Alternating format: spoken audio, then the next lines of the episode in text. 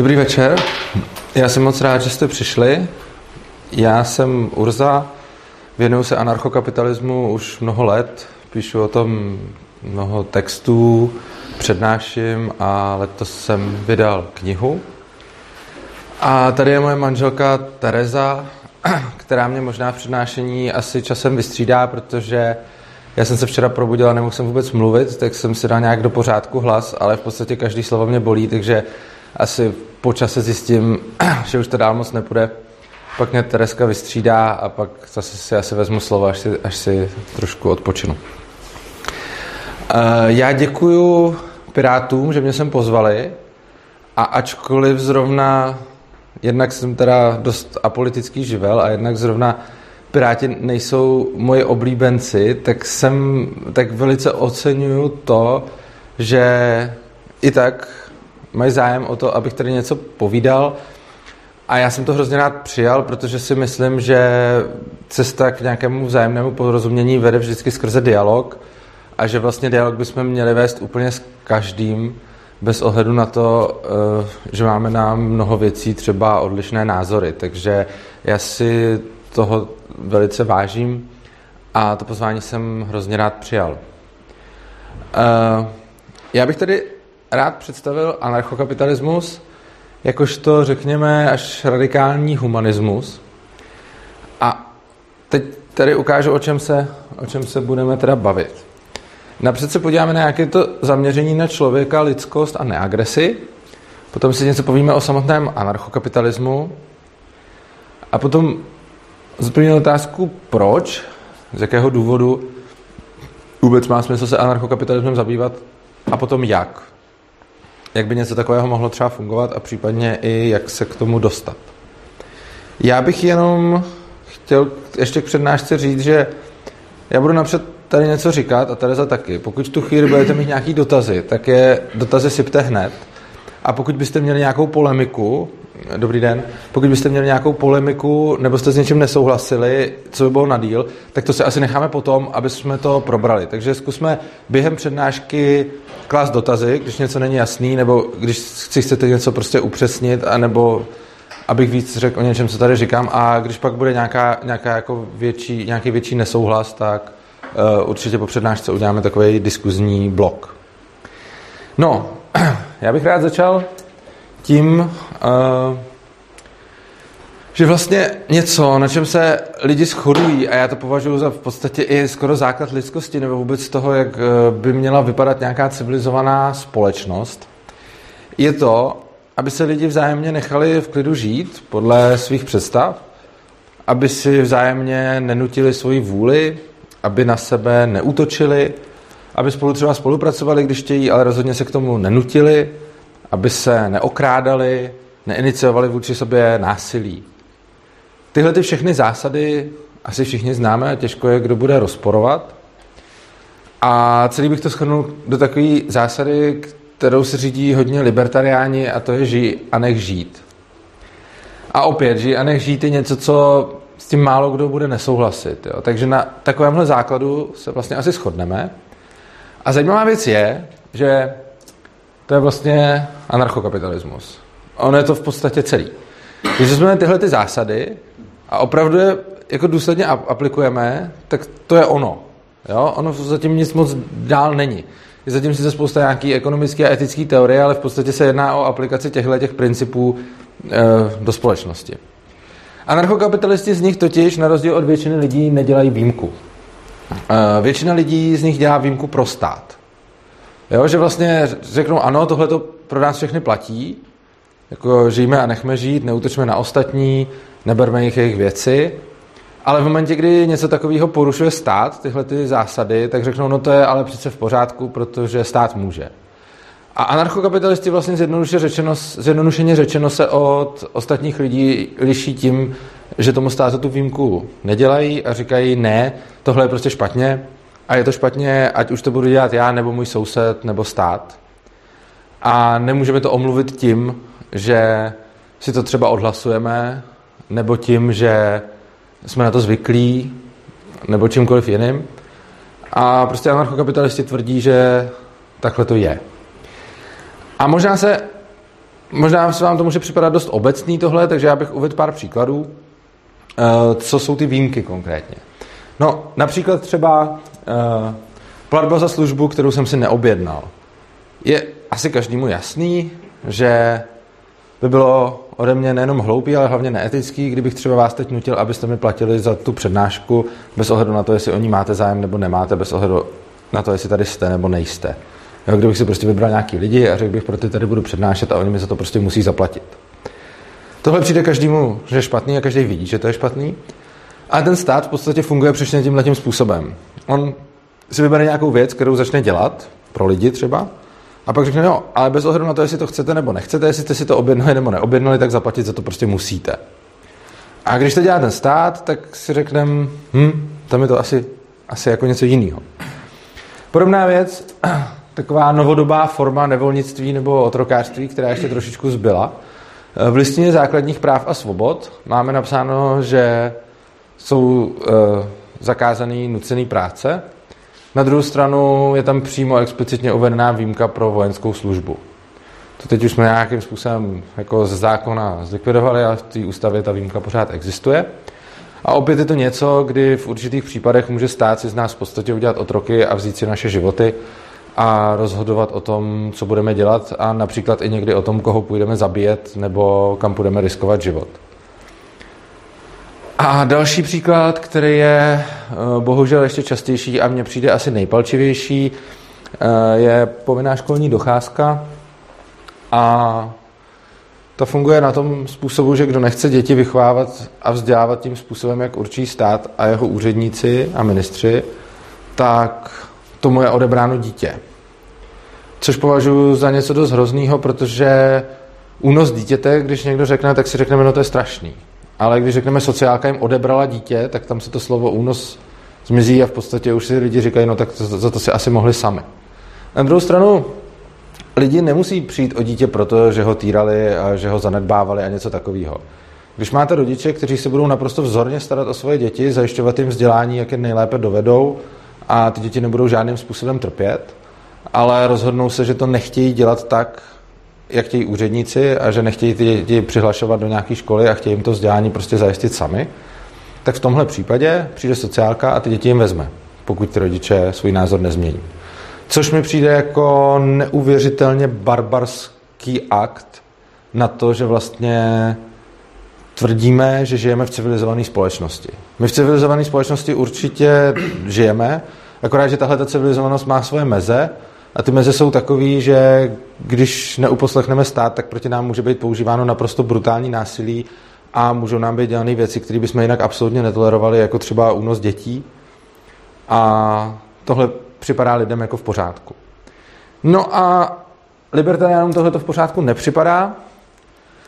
A anarchokapitalisti vlastně věří v princip neagrese, což znamená ve zkratce to, že nemáme proti ostatním iniciovat násilí, pokud oni neudělali tohleto proti nám. Čili se fyzickým násilím můžeme bránit, ale neměli bychom útočit.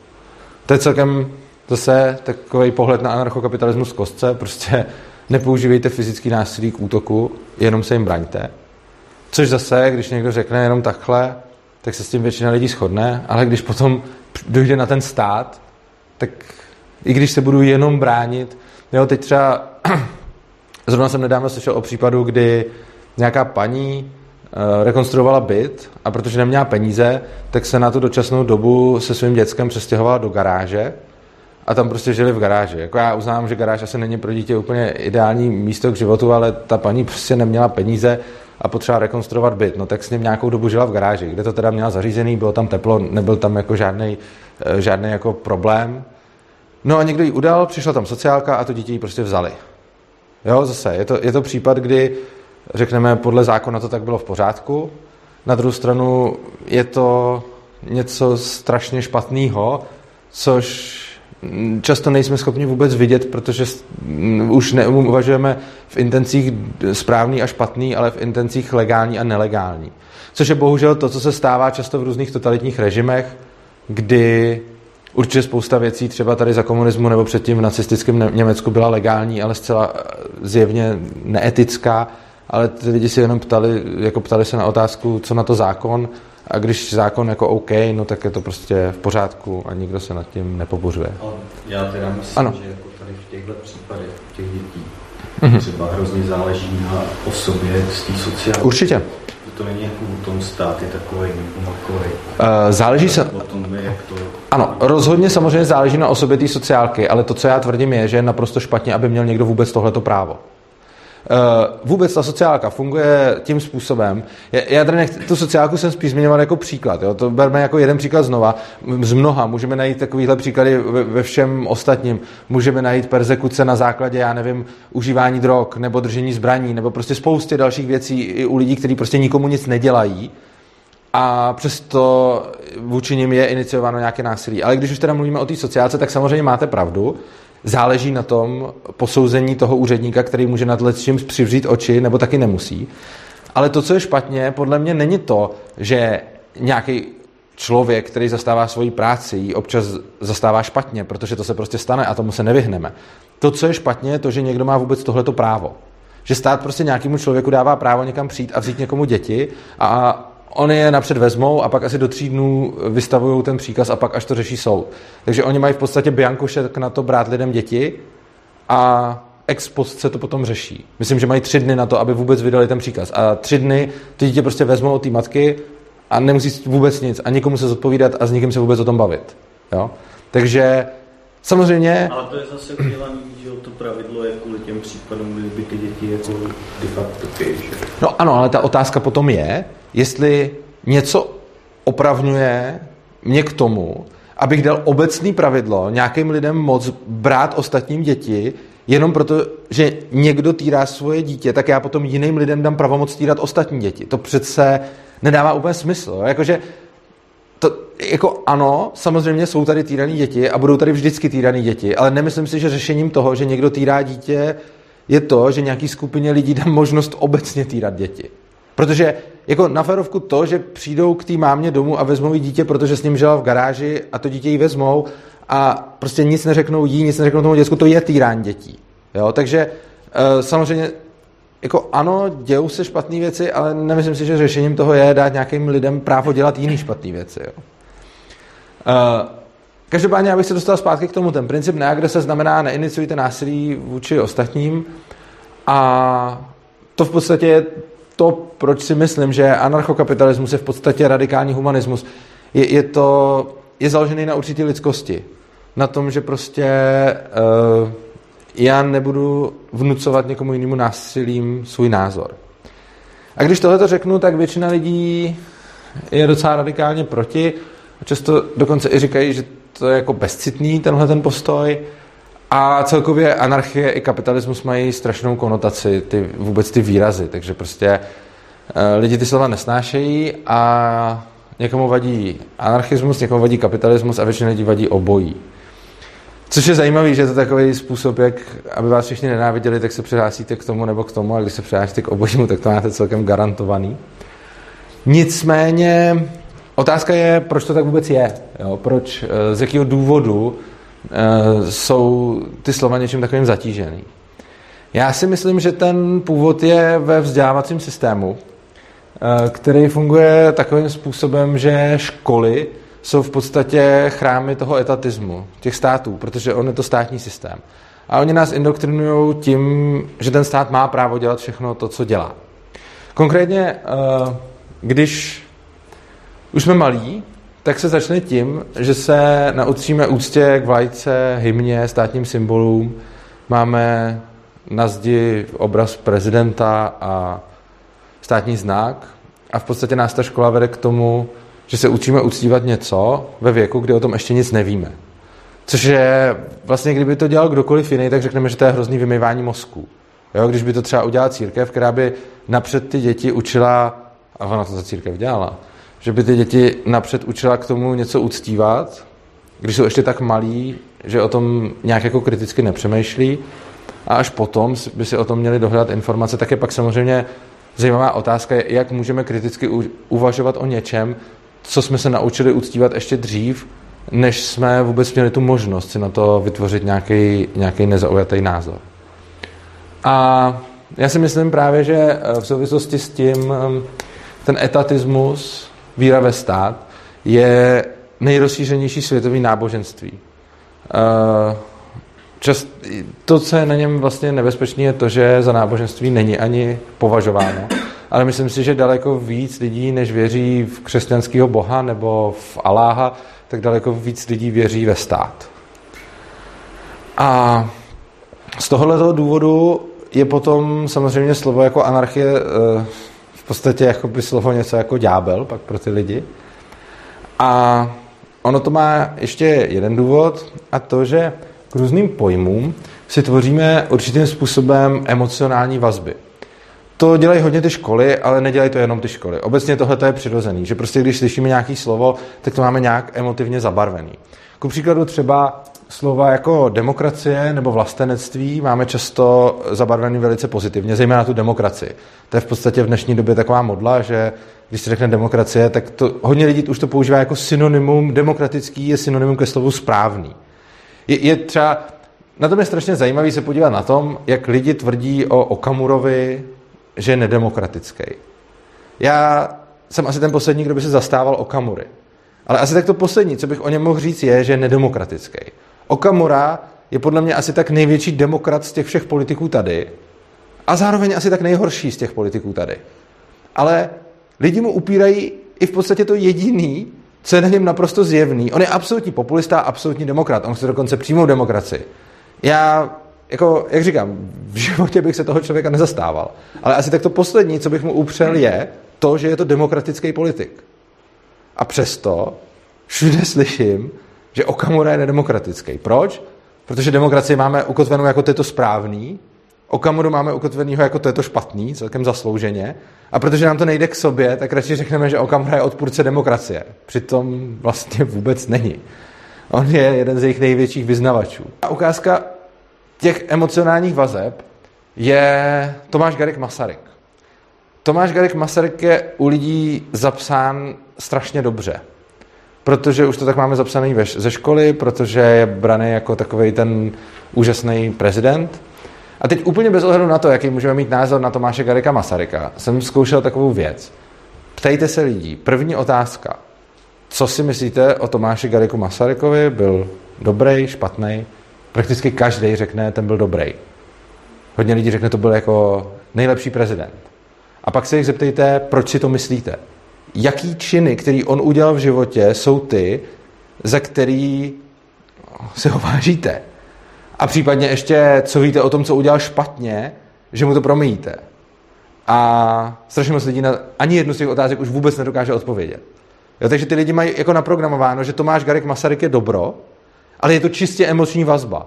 Není zatím vůbec žádný racionální jako podklad, proč by si to mysleli. Protože jsme naučeni, že Tomáš Garek Masaryk rovná se dobro, tak ho máme rádi ale spousta lidí vůbec neví proč, jenom ví, že to byl ten dobrý pán, ale často nejsou schopni říct ani jednu věc, kvůli který ho považují za dobrýho. Což krásně ukazuje to všechno, že třeba u té demokracie často lidi jsou schopní aspoň něco říct, ale potom se strašně špatně odděluje, kde je to skutečně jenom jako emotivní pocit a kde zatím je nějaká jako logická úvaha. A úplně stejně, jak máme ty pozitivní pojmy, tak máme i negativní pojmy. A Mezi ty patří zisk, jak kdy, ale určitě věci jako chaos, třeba úrok, nejistota. To jsou všechno věci, které hodnotíme jako špatně. A ta anarchie a kapitalismus k ním určitě patří, že většina lidí to má takhle negativně zabarveno. A tady je hrozně zajímavý, že když máme tímhle způsobem utřízený pojmy, ke kterým máme čistě emoční vztahy, často bez vazeb na logiku, tak potom vzniká jedna hrozně zajímavá věc a to je double think. Eh, předpokládám, že Orwella známe, četli jsme, víme, 1984. Když jsem tu knížku čet, tak jsem si říkal, když jsem se dočet Doublethinku, tak jsem si říkal, cože, mě to napadlo to zkusit, že jo, jako, protože to bylo zajímavé, jak může někdo věřit dvěma věcem, které se vzájemně vylučují. A tak jsem si to jako zkoušel a e, zjistil jsem, že to asi nejde a přemýšlel jsem, jako je to moc jako sci-fi, nebo skutečně některý lidi takhle fungují, že, že věří dvěma věcem, které se vylučují. A když jsem se na to zkoušel jako takhle přijít logicky, tak mi to nešlo. Ale o pár let později jsem zjistil, že ta cesta k tomu nevede skrz to, že se logicky zkusím naučit dvě věci, co jdou proti sobě, ale že vezmu nějaký ten pojem, ke kterým mám emocionální vazbu a potom ho logicky rozeberu a zjistím, že logicky s ním třeba nesouhlasím. A v tu chvíli máme krásný double think, kdy jakože věříme něčemu, třeba čistě emočně, ale pak třeba logicky víme, že to tak není a rázem věříme opaku. A zajímavé je, že tyhle ty dvě věci kolikrát z nás můžou existovat zároveň. A já jsem si tady připravil nějaký příklady, na kterých bych to rád ilustroval, eh, který samozřejmě neříkám, že pro každýho budou platit všechny, ale možná se v nějakém eh, z nich najdete. Například eh, všichni víme, že krást a loupit je špatný a že je špatný, když chodíme k lidem a bereme jim jejich věci, které jsou jejich. Na druhou stranu, když tohle dělá ten stát a vybírá daně, což je přesně to, on chodí k lidem a bere věci, které jsou jejich a něco si od nich bere, prostě aniž ty lidi s tím souhlasí, nebo bez ohledu na to, jestli s tím souhlasí. A tady dokonce jsme schopni nazvat zlodějem toho, kdo ty daně nezaplatí. Čili ten, kdo se státem, normálně je zloděj ten, kdo přijde k druhému a něco mu proti jeho vůli vezme, ale v případě daní je zloděj dokonce ten, kdo si nenechá něco vzít. Jo, a je, je, je zajímavý to, že vlastně často řekneme, on okrádá na daních, ale to, že okrádá na daních pouze znamenalo to, že nenechal stát, aby okrad jeho. A můžeme si tisíckrát říct prostě jo, tak stát má výjimku, ale je to přesně to, že prostě buď věřím tomu, že krást a loupit je špatný, ale pak, i když to dělá stát, tak bych měl říct, je to špatný a třeba s dodatkem, OK, je to špatný, ale stojí to za něco, co pak z toho plyne. Ale lidi to v tom často vůbec nevidějí, právě kvůli tomu labesinku. E, to též je s útočením na lidi. Prostě všichni se shodneme, neútočme na ostatní, když nikomu nic nedělají. Je prostě špatný k někomu přijít a fyzicky ho začít k něčemu nutit, jen tak, když neublížil. Nicméně stát tohle to dělat může. Když někdo se nepodřídí jeho vůli a nerespektuje zákony, tak i když to je člověk, který nikomu nic neudělal, tak tam na něj můžou přijít policajti a začít ho fyzicky nutit k tomu, aby dělal něco jinak. Jo, a to může být cokoliv, od, já nevím, kouření v restauracích přes, já nevím, užívání drogy, přesně tak. A je, je, je strašná spousta věcí, na kterých se to dá demonstrovat. Jo. I když prostě někdo si když někdo je prostě feťák a doma se sjíždí a nikomu tím neubližuje, tak i když nikomu neubližuje a jenom se sjíždí a ničí si tím sám svůj život a svoje zdraví, tak stejně uh, existuje přesvědčení, že je v pohodě za ním přijít a začít ho násilím nutit k tomu, aby žil jinak. Uh, další případ je třeba svoboda slova. Uh, říkáme si, že na rozdíl od totalitních režimů máme svobodu slova a vážíme si ji, a je pravda, že jí máme rozhodně třeba teď víc, než jsme měli před rokem 89. Na druhou stranu, lidi, kteří uznávají, že svoboda slova je správná a říkají, že ji tady máme, tak sami kolikrát zastávají to, eh, že odsaď pocať a že třeba hajlovat na veřejnosti by se nemělo. Já neříkám, že hajlování je dobrý nápad. Myslím si, že když někdo hajluje, tak tím většinou krásně ukazuje, že sám idiot. Ale i tak, uh, pokud říkám, že tady je svoboda slova a že bych, že teda jako se lidi můžou říkat, co chtějí a projevovat své názory, tak to ale samozřejmě logicky typicky není problém nechat někoho projevovat jako rozumný a inteligentní a oduševněný názory. Že? Ten problém typicky přijde v momentě, kdy někdo začne projevovat něco dost hroznýho a potom často hodně lidí, kteří zároveň říkají, svoboda slova je důležitá a potřebujeme ji tady, tak ale říkají, no ta svoboda slova je důležitá jenom jako pro ty lidi, kteří se mnou v zásadě jako souhlasejí, nebo aspoň jenom do nějaký míry nesouhlasejí, ale když je míra nesouhlasu moc velká, tak bychom mu to měli zakázat. Ano. Říkal, když tím člověk někomu ano. ale ve chvíli, kdy třeba tady začne někdo, nevím, na náměstí vyřvávat cigáni do plynu, mm-hmm. to svoboda slova nebo tím někomu ubližuje? Jo. A jak teda, když si to ty jako zmínil, proto se ptám, myslím, že člověk, který nikomu neubližuje, ano. jako i tou cigaretou úplně to můžeme polemizovat, jestli někomu ubližuje nebo ne. Dobře. A tady taky. Jestli ty tam máš nějakou hranici pro sebe. Jo, postupně. Uh, cigareta v hospodě. Uh, tam úplně jednoduše závisí na tom, co rozhodne majitel hospody. On nikdo není povinný do té hospody chodit. Takže prostě to, že si tam někdo zapálí, když s tím majitel hospody souhlasí, tak jako ano, ten člověk tam jde a riskuje svoje zdraví, ale ten člověk, co tam šel, tam šel s tím, že se tam kouří a je to jeho rozhodnutí, jestli si to zdraví nechat ničit nebo do té hospody nejít, protože neexistuje ničí právo na hospodu. A co se týče uh, řvaní cikání do plynu, tak strašně záleží na kontextu situace. Například samo o sobě hajlování asi nikomu nic jako neudělá. Řvaní cikání do plynu už by mohlo za určitých okolností, ale takhle se to bohužel dneska neposuzuje. Jo, chápu, že když by teď tady byla skupina, která by začala organizovat opravdu to, že by nějaký cikáni šli do plynu, nebo že by je šli někam mlátit, nebo něco takového, tak ano, ty, kdo tohle to organizují, tak rozhodně není pravda, že nikomu nic nedělají a provinují se, ale ne protože by neměli mít svobodu slova. Oni se neprovinují tím slovem. Oni se pro, eh, provinují tím, že organizují nějaký útok na nějakou skupinu.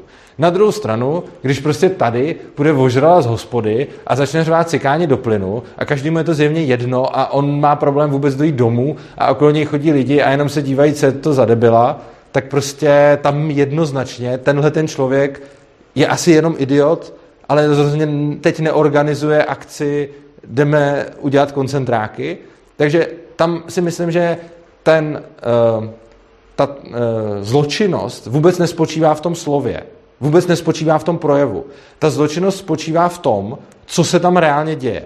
A myslím si, že projevem jako takovým se neproviním na nikom, jenom jakoby tím projevem, ale ten projev může být součástí něčeho dalšího. Takže pokud můj projev je součástí reálný jako toho, že fakt něco organizuju, že, nebo se účastním, nebo i pomáhám někomu organizovat, nebo tak, tak tenhle ten projev samozřejmě někomu může ubližovat a může být zločinný, ale tam není problém v tom projevu, ale v té celé akci, která se tam odehrává.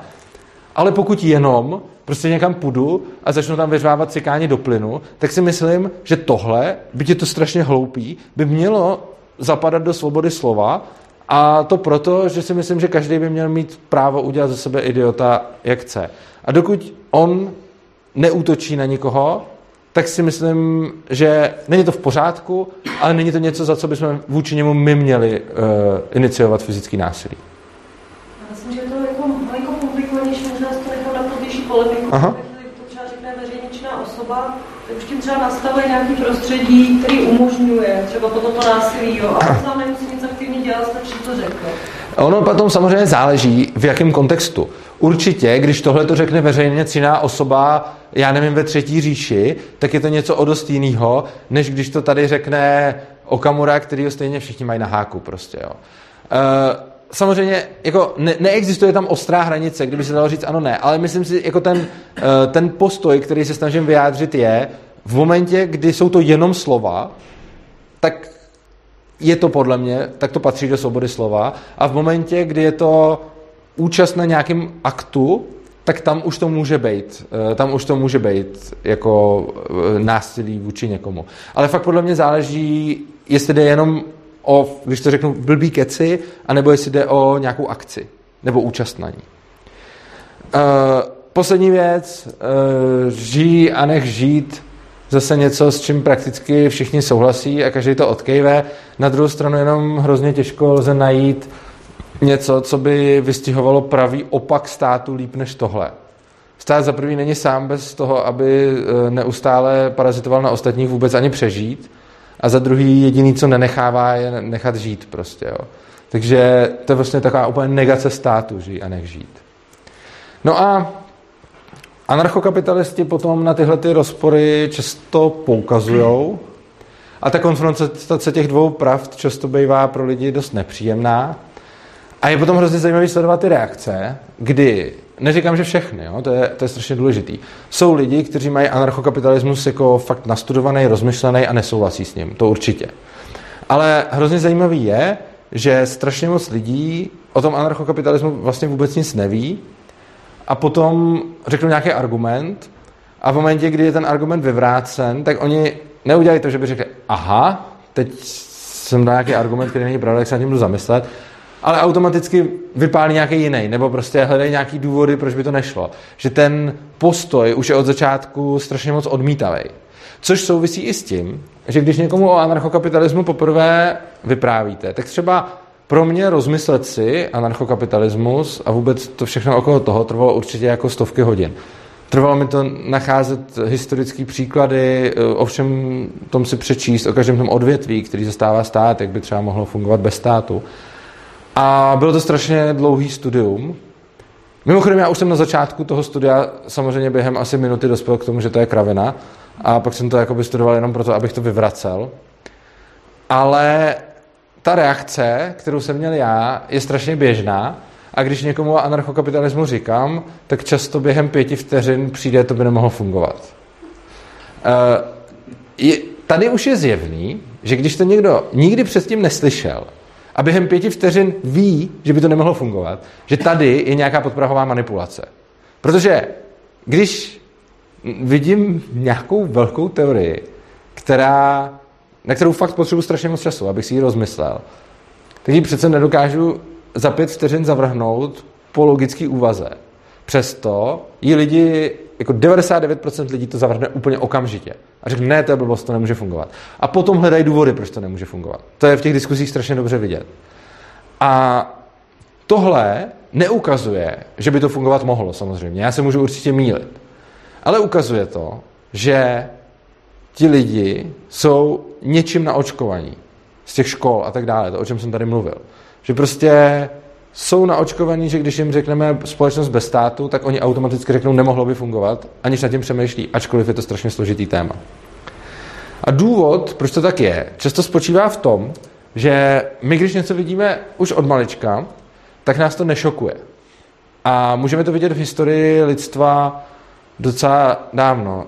Viděli jsme lidské oběti, otrokářství, různý krutovládce a totality. A my dneska z dnešního pohledu vidíme, že to bylo špatně, ale tehdy to těm lidem přišlo v pohodě. Oni na to byli zvyklí, byli na to zvyklí už od malička, věděli, že se to prostě děje a že se to tak má dít a akceptovali to. Protože taková byla prostě v té době společnost a bylo takový společenský paradigma. A občas se vždycky v historii objevila nějaká skupina lidí, kteří řekli, tohle je prostě špatně. A ta většina je označovala za blázny a říká jim, ne, prostě, on je k tomu důvod, proč to takhle je. Už to tady tisíce let, tak to nechte být, protože tak funguje. Krásný příklad je s tím otrokářstvem. Když se podíváme na abolisty, na ty, co chtěli rušit otrokářství, tak byli zpočátku za úplný blázny. A ty argumenty proti tomu, když oni říkali, otrok má mít stejný práva jako jakýkoliv jiný člověk, tak jim říkají, a ten negr se o sebe nepostará. A kdybychom je pustili, tak oni se akorát pozabíjejí a pozabíjejí nás a bude ekonomický kolaps. Mimochodem je strašně zajímavý dívat se na ty dopisy, které si tehdy psali a jaký tam padaly argumenty. A ty argumenty jsou mimochodem, snad jsem nenašel žádný, který dneska nezaznívá proti anarchokapitalistům s ohledem na stát. Jo, jako Podobně jako negr se o sebe nepostará, tak eh, ty lidi se bez státu o sebe nepostarají. A kdo by sklízel bavlnu, kdo by stavěl silnice. A jak by to fungovalo ekonomicky, že jo, to je v podstatě ten samý, ten samý argument.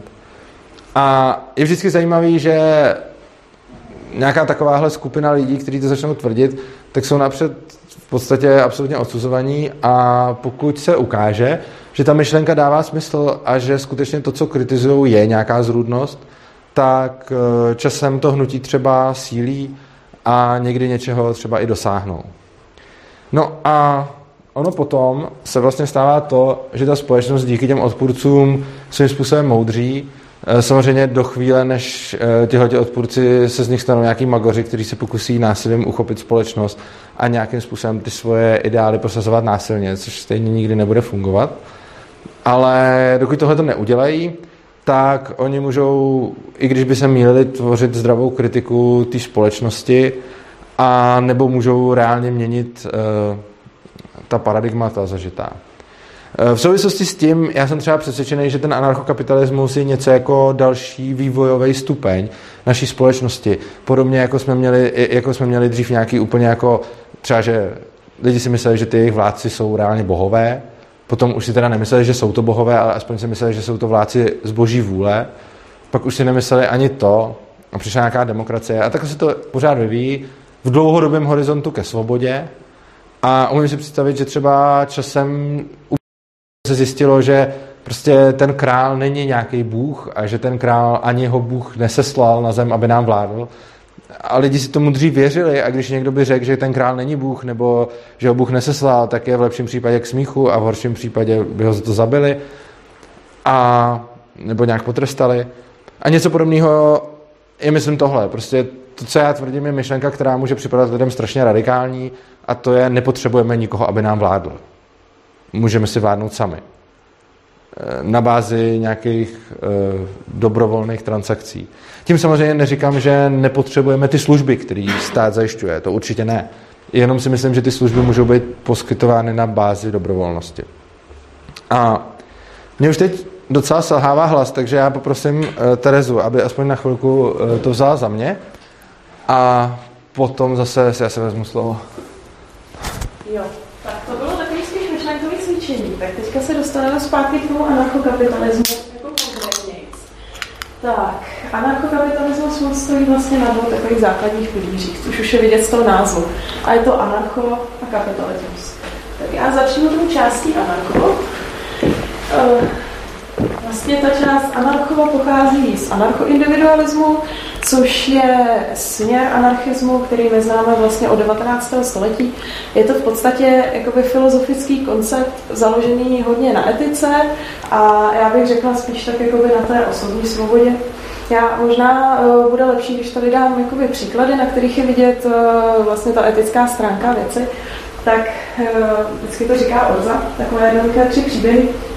Uh, když eh, člověk jde sám večer parkem a přijde k němu zloděj a přepadne ho a řekne mu prachy nebo život, a ten člověk jako nechce, ale tak když vidí nějakou jako zbraň, vytáhne tu peněženku a prostě jí dá, tak všichni jako víme, že ten zloděj udělal něco špatně a že tohle by se úplně dít nemělo. A jako není to úplně etický. A v podstatě je to krádež. A druhý příběh uh, je trošku, trošku zase odinut. Uh, když si někdo otevře obchod a přijde ta mafie první den a řekne, hele, budete mi dávat 10% tržeb a jestli mi to posílat nebudete, tak já vám to tady do týdne vypálím. No a ten obchodník, protože se bojí, aby náhodou tohle, tak pro jistotu ty prachy posílá. No a to taky se víceméně všichni jako shodneme, že to není úplně etický a nemělo by to takhle fungovat. No a ten třetí příběh je potom, když si někdo otevře obchod a přijde mu tam stát a řekne mu, hele, tady prostě z toho tvého výdělku ty budeš posílat nějaký daně. A nebude to 10%, ale bude to, no, když se vezmeme, tak jako když sečtu všechny ty daně a poplatky, co státu posíláme, dvě třetiny. Dvě třetiny prostě všeho, co jako máš a vyděláš si, tak pošleš. A tady už se některý lidi jako třeba zadrhnou, že se no, stát, ale ono ve své podstatě to taky jako není etický. Protože když ten člověk ty peníze tomu státu nepošle, tak půjde do vězení.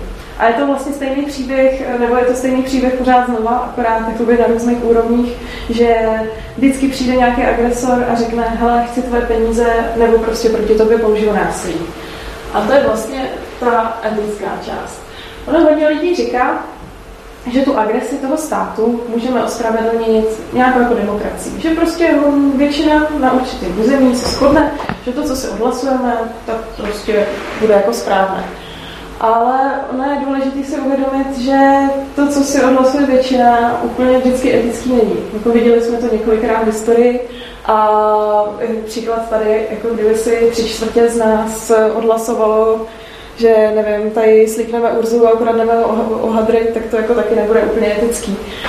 A e, nelze ospravedlňovat špatné činy tím, že většina se rozhodne použít to, to násilí vůči menšině. E, stejně tak e, to nelze ospravedlnit tím, že stát nám jako za ty peníze, které se vezme, poskytne nějaké služby. Protože když já bych přišla k někomu domů a řekla mu, hele, dej mi peníze, nebo prostě ti jako něco udělám a já to za to tady zametu. A ten člověk řekne, no já jsem nechtěl zamíst. Tak to taky není úplně etický, protože e, každý by si měl vybírat sám, co chce a na to si platit, a ne jako, aby mu pod pohruškou někdo ty peníze vzal a pak mu ty služby vlastně přiděloval. Ta druhá část je kapitalismus, to je ekonomický směr a ten je zase ten pramení z rakouské ekonomické školy, Rakouskou ekonomickou školu tady taky máme od 19. století. A to je taková specifická škola ekonomická, která jako jedna z mála, možná ne jediná, eh, je hodně deduktivní. Že ona vlastně lidi vyloženě jako pozoruje. A na základě toho eh, dělá nějaké závěry. Sleduje vlastně lidské jednání. Ono hodně lidí říká, když poslouchá anarchokapitalisty, že anarchokapitalisté počítají s naprosto racionálním a logickým člověkem.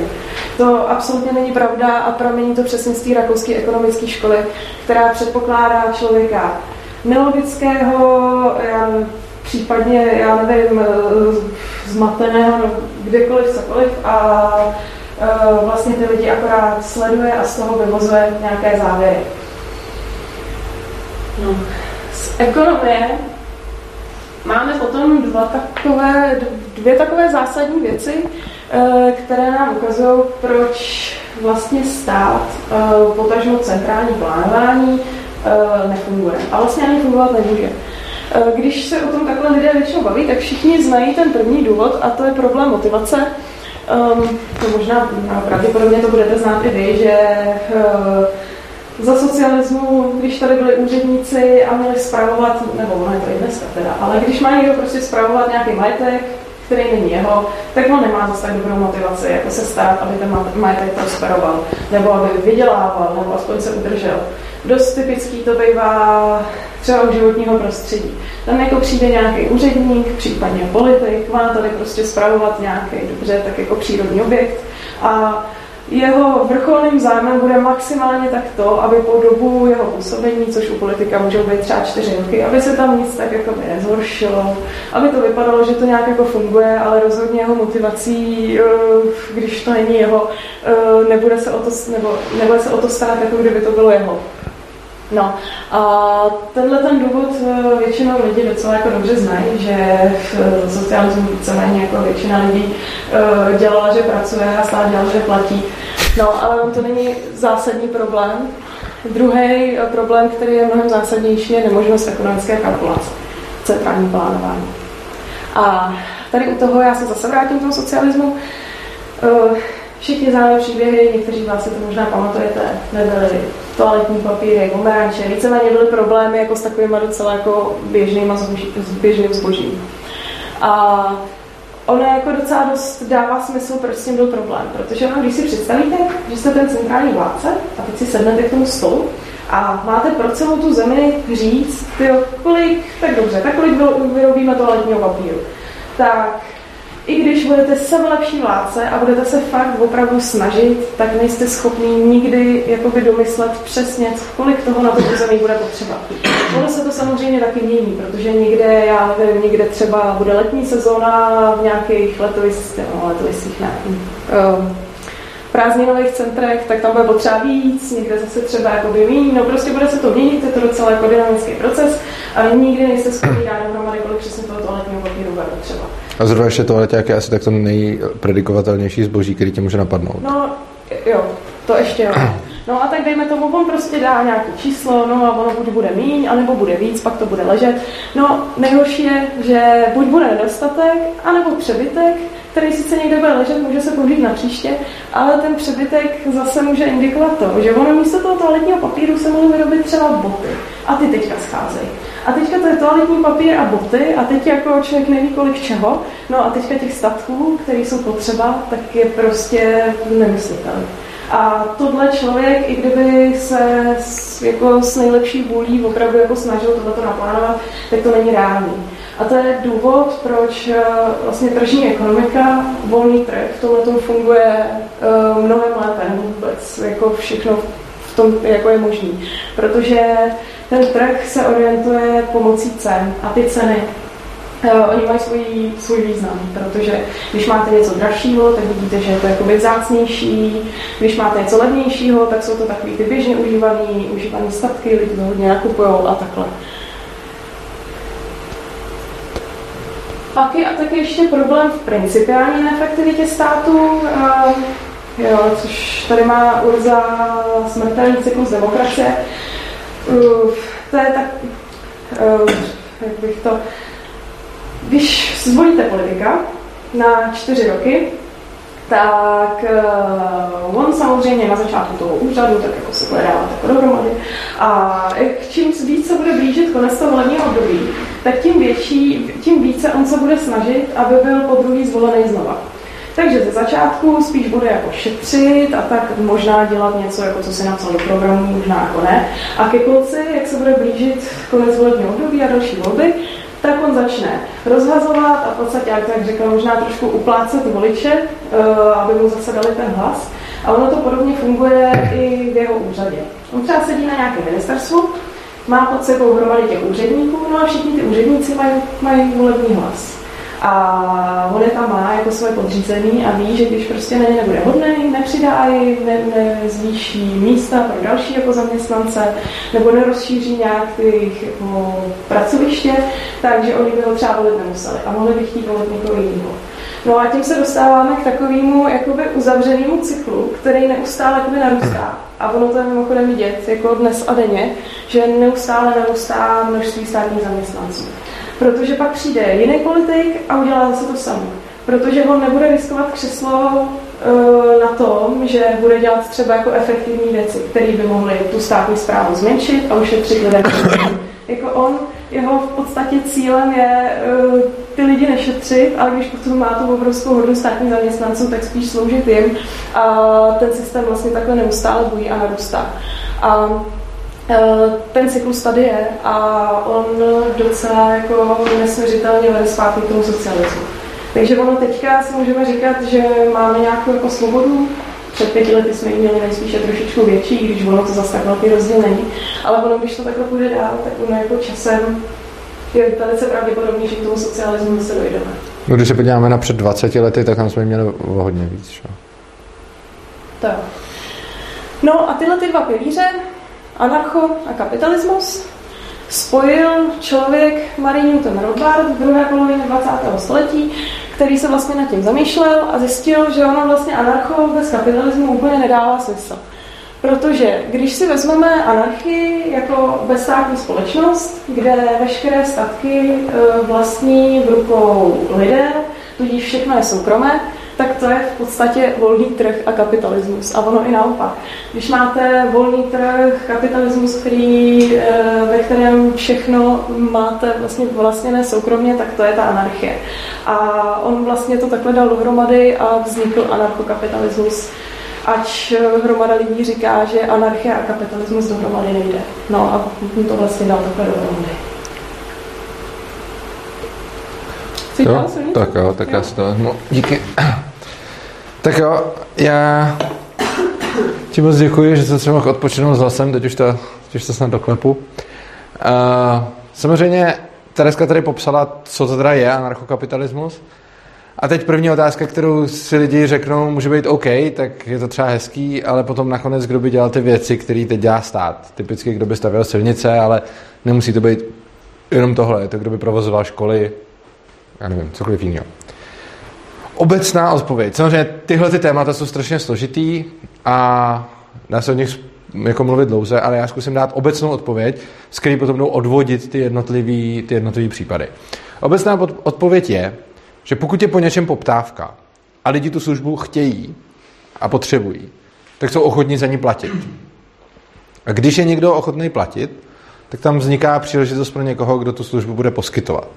Jo? A obecně tohle to bude platit úplně u všeho. Jo? Když máme po něčem poptávku a máme nějakou potřebu společnosti, tak teď to třeba zajišťuje státu potřebu, což znamená, že tam nevzniká nikdo další, kdo by to chtěl, anebo často i mohl dělat, protože ten stát si uzurpuje monopol a často prostě nenechá tu konkurenci vůbec fungovat. Ale v momentě, kdy je teda po něčem poptávka, ať už jsou to silnice, nebo třeba školy, nebo cokoliv jiného, tak eh, když tam nebude stát, který to bude poskytovat, no tak ty lidi se to budou ochotni platit a to dává šanci komukoliv, kdo na tom chce vydělat, aby to začal poskytovat. Čili tohle je naprosto úplně jako obecná, obecná odpověď. A samozřejmě potom to platí i naopak, že když někdo začne poskytovat něco, co nikdo nechce, nebo to lidi nechtějí dostatečně, no tak začne krachovat. Což je ale vlastně dobře, protože tím ten trh dává signál, hele, o tohle to není zájem a plejtváte. Což bohužel stát tenhle ten signál nemůže nikdy přijmout, protože on, když vybírá peníze na daních, tak se mu nemůže stát, že poskytuje službu, za kterou lidi vlastně nejsou ochotni platit. Jo? Čili ta krása toho trhu, ano? patří, nebo až nakonec, mm-hmm. jak bude potom zajištěna možnost využít nějakou službu pro někoho, kdo to nemůže dovolit, třeba nějakou základní službu, jako je ta silnice. Určitě. Uh, za první se ty lidi můžou třeba, záleží jako tak jakou, že? tak silnice třeba. Za první se lidi můžou nějakým způsobem pojišťovat, uh, za druhý, když někdo chce využít silnici, tak asi má auto a když má na auto, ono, ono i dneska, jo. Uh, dneska, když chcete využívat silnici, tak zaplatíte na spotřební dani tak strašně moc peněz, že se tím ještě přeplatí to, kolik i ten stát do těch silnic dá. Jo.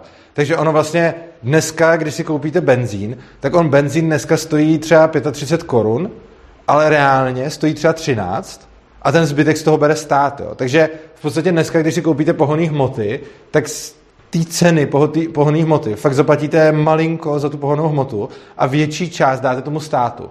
Takže vlastně i dneska jako lidi, kteří na to nemají, tak nemůžou jezdit, protože ten benzín stojí tolik, aby za něj uh, byly ty silnice a ještě víc. Jo. Takže ono obecně samozřejmě platí, že některý lidi třeba nebudou moci jezdit autem, ale to nemůžou ani dneska. Jo? Ani stát nezajistí každému, aby mohl jezdit autem. Takže prostě občas se stane, že na nějakou službu někdo nedosáhne. Každopádně, pokud jsou to služby, o kterých hodně lidí soudí, že by na ně lidi měli dosáhnout, eh, tak samozřejmě je třeba si zase představit, že dneska nám stát bere asi tak ty dvě třetiny toho, co vyděláme. Kdybychom měli plnou tu část, kterou vyděláme, což znamená asi třikrát tolik, než máme teď, tak samozřejmě bychom potom mohli být mnohem ochotnější na to třeba podporovat nějakou organizaci, která se bude starat o lidi, kteří na to nemají, na, na nějaké věci, které nám připadají důležitý. Ale je to samozřejmě ještě, celá ta odpověď by byla mnohem delší. Já jsem teď dal jenom fakt krátkou a pokud vás to ještě zajímalo, tak můžeme na konci, na konci se k tomu vrátit. Uh, potom uh, důležitý je uh, uvědomit si, že ten volný trh nelze dobře predikovat. Takže když se mě zeptáte na to, jak by na volném trhu fungovalo školství, zdravotnictví, hasiči, policie, cokoliv, tak moje odpověď principiálně je, já nevím, že se pokusit to odhadnout. Jenže tohle stejně není o nic horší oproti státu, protože já když se vás zeptám, jak budou za deset let fungovat hasiči, nebo policie, nebo něco, tak vy mi taky řeknete, nevím, můžu se pokusit to odhadnout. Jo? Takže je hrozně důležité si uvědomit, že když já řeknu nějaký svůj názor na to, jak bude něco fungovat, tak je to můj názor, ale neznamená to, že by to tak muselo určitě být. Což ale taky neznamená, že to je špatně. Podobně jako kdybyste se mě teď za komunismu kdy jsme teď byli před 30 lety a vy byste se mě ptali, jak na volném trhu bude fungovat, já nevím, třeba prodej aut, nebo potravin, nebo něco takového. Tak já bych vám taky neřekl, eh, no, když si chcete nakoupit, tak půjdete na internet a tam si rozkliknete stránku, uděláte objednávku a oni vám to jídlo přivezou domů. Že? Protože by mě to nikdy nenapadlo tehdy. A typicky to, co člověk vymyslí, není zdaleka tak dobrý, jak to potom eh, v té realitě dopadne, eh, což dává i smysl, protože člověk je jako jeden a něco si vymyslí, ale ty podnikatelé, kteří na nás chtějí vydělat, si vymýšlí daleko lepší věci, protože jich je hodně a chtějí být lepší než konkurence, což znamená, že nám vlastně spolu všechny možné služby, aby nějakým způsobem se nám zavděčili, což je jako fajn. Každopádně o tomhle tom, samozřejmě těch odvětví, který teď zastává stát a mohl by zastávat trh, je strašně moc. Není v mých silách ani možnostech tady za tuhle chvíli nějaké jednotlivě rozpracovat. Nicméně, koho by to zajímalo, tak zaprvé uh, jsem o tom napsal knihu, která se jmenuje Anarchokapitalismus a najdete ji na adrese kniha.urza.cz. A kdo by si nechtěl kupovat knihu, tak uh, to jde i zadarmo. Uh, mám na YouTube kanál Svobodného přístavu, a tam mám přednášky, kde vlastně rozebírám, to, to, to je dlouhý cyklus přednášek, kde vlastně každou věnuju něčemu a třeba je tam dvouhodinová přednáška o tom, jak by mohlo fungovat bez státu školství, dvouhodinová o tom, jak by mohlo fungovat zdravotnictví a tak dále. Těch přednášek je tam pár desítek a můžete se na ně podívat a tam si udělat názor. Ale důležité je si u toho celou dobu uvědomovat, že vlastně uh, je důležité si uvědomit, že ty věci, které tam říkám, jsou můj odhad toho, jak by to mohlo fungovat. A je to asi tak kvalifikovaný odhad, jako kdybyste se mi v roce 1980, no to jsem nebyl na světě, ale kdybych byl, kdybyste se mi v roce 1980 ptali na to, jak bude dneska fungovat rozvoz pici prostě. Jo. A tím se dostáváme už pomalu ke konci. A já bych ještě rád otevřel jedno poměrně zásadní téma, asi poslední, a to, jakým způsobem uh, se k anarchokapitalismu dostat. Protože dneska máme nějakou společnost, já mluvím o nějaký bezstátní společnosti, tak co s tím? Nejdřív bych ale řekl, jak se k tomu rozhodně dostat nemůžeme. A je to strašně důležitý, protože to, to, myslím, že to, na, to musíme, na to musíme dobře pamatovat. E, protože bychom se měli poučit z chyb, který dělalo hodně lidí před náma. A to, že když si někdo myslel, eh, že má nějakou skvělou myšlenku o tom, jakým způsobem organizovat společnost, tak strašně často někoho napadlo, je to tak super, že já eh, vezmu silou moc a potom to těm lidem vnutím a ono to bude super. A To z historie víme, že prostě nefunguje a vždycky to vedlo k hrozným katastrofám a krveprolitím.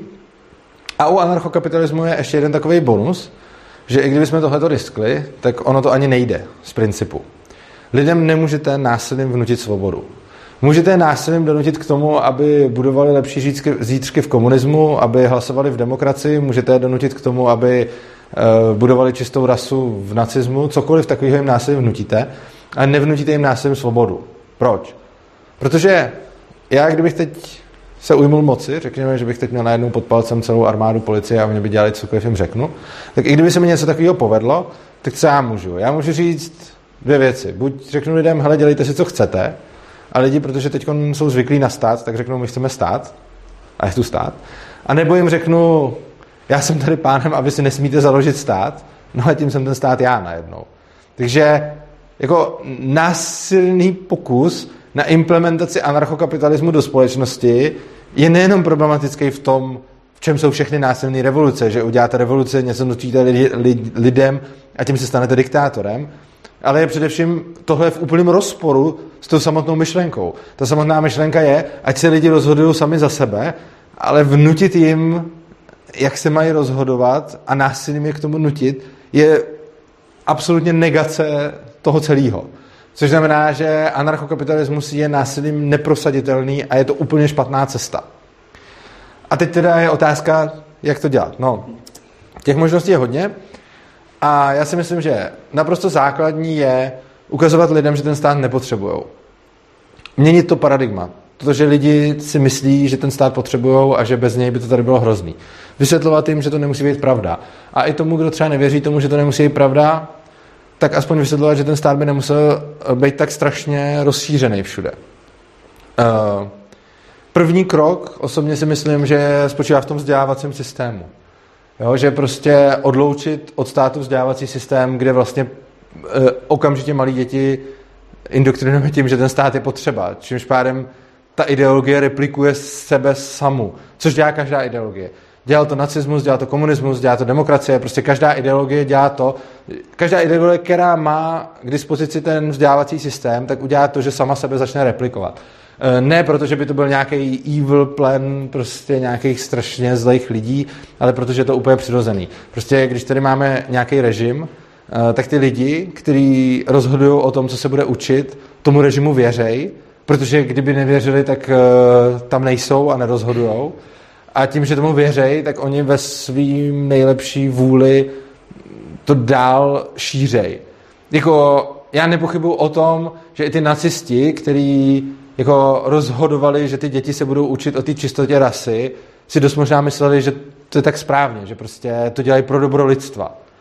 A já celkem jakoby věřím tomu, že ty lidi mají často dobrý úmysl a naprosto nepochybuju o tom, že u těch nacistů třeba bych o tom ještě možná u některých pochyboval, ale taky věřím, že celá řada z nich to myslela jako dobře. A dneska, když se podívám na ty demokraty, tak tam jsem si už jako ještě víc jistý, že to myslí dobře, skoro všichni. A ty, co rozhodují o tom, jak, jak se to musí ty děti učit, tak, tak taky si myslím, že to dělají jakože pro dobro těch dětí. Ale obecně je problém, když někdo má tuhle tu moc dělat něco jako pro dobro všech. A ten rozdíl vlastně mezi anarchokapitalismem a ostatníma přístupama je, že každý vám vlastně řekne, musíme do těch dětí dostat to, co je jako pro jejich dobro podle mě. A já vám tohle to neřeknu. Já vám neříkám, je nutný povinně učit děti anarchokapitalismus. Já vám říkám, eh, je třeba se zbavit představy, že musíme něco děti povinně nutně učit, protože to je to dobro. Prostě nechme rodiče, ať vzdělávají svoje děti a nenuťme žádnou jako jednu globální linii toho, co se, co se učit musí. No a samozřejmě další uh, skvělá cesta je nějaký opt-out ze státních služeb a tvorba nějakých paralelních struktur ke státu, v podstatě tvorba konkurence. Uh, to třeba jsou kryptoměny, ale bylo by skvělé mít možnost opt-outu vlastně z libovolné státní služby. Často, když se mluví o anarchokapitalismu, tak eh, si lidi představí, že já chci jakoby zrušit všechny ty státní školy, nemocnice a takhle a úplně to celý rozbít a začít jako něco znova. To podle mě není úplně dobrá cesta. Vlastně je to podle mě hrozně špatná cesta. Uh, myslím si, že to, co by se mělo lidem umožnit, je, aby jenom bylo povolený, aby to mohli dělat jinak. Takže když já nechci vzdělávat svoje děti v současném vzdělávacím systému, abych měl jenom tu možnost je vzdělávat jinak, tak jak si představuji já, A když někdo má pocit, že má nějaký dobrý nápad, jak vzdělávat děti, tak by mělo mu být umožněno, aby si otevřel svoji školu. A ne jako teď, že ministerstvo školství zakazuje uh, novým soukromým školám vznikat. A to i takovým soukromým školám, který v zásadě splňují ty požadavky, které ministerstvo na ty školy má. Ono, to, co já říkám, je vlastně skutečný opt-out, což znamená, že když někdo přijde s nápadem, jak si dělat školu, která je úplně proti vší legislativě, tak si myslím, že by tuhle možnost měl dostat.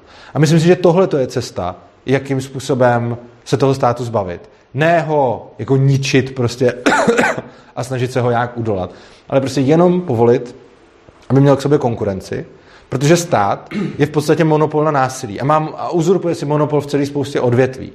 A když říkám zrušme stát, tak tím nemyslím, pojďme vyhodit do povětří ty státní budovy, ale myslím tím, jenom umožněme lidem, aby mohli státu konkurovat ve všech odvětvích, v jakých si vzpomenou. A pokud ta konkurence bude smysluplná, no tak začnou získávat zákazníky. A pokud ne, no tak je získávat nebudou. A to je celý.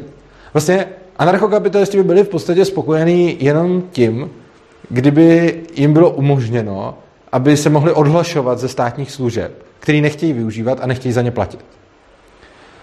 A plus samozřejmě to, aby na ně nebyl, nestahovaly se zákony, které jakože jsou pro obecný dobro, ale fungují tak, že vlastně i když nikomu nic nedělám, tak stejně na mě může být e, zaútočeno, prostě protože nějaký politik rozhodl, že se mám nějak chovat a já se chovám jinak. Byť to moje chování třeba není vůbec ani nebezpečný. Nebo je nebezpečný jenom mě. Ale to je zase jako moje věc. Že? Teď mě napadl příklad, prostě třeba to, že musím jezdit e, připoutaný. Já bych určitě jezdil připoutaný, i kdybych nemusel, protože mi to přijde jako dobrý nápad. Ale jako nutit lidi, aby jezdili připoutaný, a trestat je za to, že se nepřipoutají, je podle mě zlý prostě proto, že tím, že se nepřipoutám, jako jasně, můžu umřít, ale je to můj život a tím, že stát říká, budeš mi platit, když se nepřipoutáš, tím mi v podstatě říká, že ten můj život není tak úplně můj, ale že je taky toho státu, jako, což se mi hrubě nelíbí. No a to je asi tak všechno pro dnešek a já bych jenom zrekapituloval eh, v krátkosti, co jsem tady říkal. Napřed jsem mluvil o tom, proč anarchokapitalisty považují za celkem radikální humanisty. Pak jsme tady ukazovali, že stát je nemorální a taky krom toho, že je nemorální, tak je neefektivní. O tom tady mluvila i Tereza. A konečně strašně důležitá věc, násilná revoluce není cestou ke svobodě. Nejenom, že je to špatně, ale především to vůbec nebude ani fungovat. Takže já vám děkuji za pozornost a teď bychom se mohli dostat k nějaký debatě, kdy můžete oponovat a já nevím, jestli to chcete, vy jste říkal, že to chcete nějak uvést, takže můžete, nebo já nevím. Jo, já jsem si připravil jakoby takový ty, jakoby podle mě palčivé otázečky. Dobře. Během, během té debaty Uh, já bych jsem třeba... Moment ještě než to, vy máte zjevně plný papír. Ne, a to nebudu... Já, já bych se spíš zeptal, jestli někdo jiný třeba nemá jako krač, nebo, nebo já nevím, jak to chcete. Já jenom krátce. OK. Tam hrozně důležitý je pořád ten vládce. V čem? Si, no, říkal to v císařově pekaři. Tam vlastně ten císař chtěl se na chvíli s tím pekařem, protože on je chytřejší. A on mu říkal právě, já nevím, jak to bylo přesně, ale říkal něco jako, že to nejde, že jako vládce si musí vysměšit on. Potom další a další a další, dokud lidi nepochopí, že si musí vládnout sami. Tak to se nějak tak děje, že jo? Oni se zesměšňují. No. Ale bohužel, tady místo toho, aby jsme viděli, že lidi pochopí, že si musí vládnout sami, si říkají, teď už ty další volby, už to půjde prostě. Eh, já určitě s vámi budu chtít polemizovat, jenom jak říkám, vidím úplně plný papír otázek a jsem za to rád, ale jenom se chci zeptat, jestli někdo jiný má nějakou jakoby rychlejší polemiku, kterou bychom zvládli a potom se dáme tady do té hutné polemiky. Takže je tady nějaká rychlá polemika? Někdo? Nikdo. Do, OK. Tak dáme tady tu hutnou... Ne, tak ne, dobře. Uh, no, tak dobrý, tak Tak když tak vydržte a pak dáme vaši, teď dáme tohle. OK. Ono na internetu a celo, celoběčně i na jiných sociálních sítích jakoby klují ohledně anarchokapitalismu takový vtipný obrázky a uh, myšlenky toho, že uh, jak jste říkal, že to vlastně by mělo fungovat v těch nestátních organizací, které by mohly fungovat i podle, podle týmu, že by tam nebyl nějaký člověk, který by byl vůdce nebo nějaký šéf. To ani neříkám, já říkám, že klidně by mohli, ale ten důležitý je, když je ta organizace dobrovolná, pak ať má klidně šéfa. Ale že jak by se ten systém pomalu zaváděl, on by třeba fungoval, tak jestli by v tomhle systému právě ty největší jakoby, společnosti a ty korporace díky tomu anarchismu a kapitalismu by nezískali tu největší moc a nezačali oni by uzurpovat. Kdyby si mohli nakoupit soukromí společnosti jakoby armádní, soukromí společnosti zdravotnictví a mohli by tím jakoby vysávat ty ostatní strany. Ta odpověď má dvě části. První, tyhle ty společnosti, když není jedna, ale je jich víc, tak oni se drží vzájemně v šachu, tím, jak všechny chtějí moc. Což znamená, že když máte hodně lidí a každý chce vládnout všem, tak proti zájmu každého z těch více lidí je, aby kdokoliv z těch jiných vládnul všem. Což znamená, že oni se vzájemně drží v šachu, protože se všichni snaží získat tu moc. To je jako první věc. Další věc samozřejmě je, že stát, teď ta moc už je centralizovaná. Což znamená, že jako vzít moc a zneužít ji je podle mě snažší, když už je centralizovaná na jednom místě, než když ještě centralizovaná není, protože to mi musím napřed centralizovat a pak ji zneužít, tady ji můžu rovnou zneužít. A druhá věc je, velké korporace a prostě velké firmy mají obecně výhodu tam, kde je stát, eh, než tam, kde stát není. Ono pro hodně lidí se to zdá překvapivý, ale ono to tak překvapivý není. Když se podíváme na to, jakým způsobem, eh, jakou pozici tady mají ty velké korporace, tak ty velké korporace si můžou prosazovat svoji legislativu, jakou chtějí, a omezovat si tím konkurenci. Ty velké korporace můžou buď tlačit na politiky skrz nějaký lobbying a vliv a peníze a podobně. Ale nebo i když ten politik chce fakt udělat jako dobrou regulaci, no tak on samozřejmě se nepůjde podívat, jak ten výrobní proces probíhá někde u Franty v garáži, že? ale půjde se podívat na tu velkou korporaci a podle tý nasadí ty pravidla, eh, normy a tak dále. Což znamená, že obecně regulace jsou tady nasazované tak, aby velkou korporaci nepohřbili, protože když by někdo chtěl nasadit takovou regulaci, která se střelí obrovskou firmu, tak najednou začne problém. Ale když někdo nasadí takovou regulaci, která si mi nějaký garážový firmy, tak je to každému jedno. To je další věc. A potom, i když by ta regulace nakrásně nebyla napsaná na míru té velké korporace, ale byla by to prostě jenom obecná regulace, tak ta velká korporace má celý oddělení lidí, který řeší jenom tohle prostě. Mají tam právníky, mají tam účetní, mají tam prostě takovýhle lidi, kteří, když přijde nějaká legislativa, tak oni okamžitě ví, jakým způsobem to implementovat, aby se jich to co nejméně dotklo. Naopak nějaká prostě malá firma, kde je pět lidí a všichni se věnují tomu biznesu a nikdo nemá čas, tak k těm se kolikrát ani nedostane, že, že ta zákonná norma se vůbec změnila nebo že existuje. Jo. Takže obecně to prostředí, kde je ta legislativa univerzální a sjednocená, nahrává daleko víc těm velkým korporacím než těm malým firmám. Nemluvím o nějakých investičních pobítkách a tak dále. No já jsem se k tomu právě dostal díky Nozickovi, který vlastně se věnuje ano ten, on, on potom přešel k tomu minimálnímu stavu. Já vím, Nouzik je a, známý kritik. A on právě říkal, že nevynutelná změna v ten, že to je nevynutelná změna v ten minarchistický stav prostřednictvím vzniku monopolních obraných a soudních agentur, ano, e, samozřejmě, tohle je zajímavý argument, ale já si myslím, že on v něm má jednu obrovskou chybu.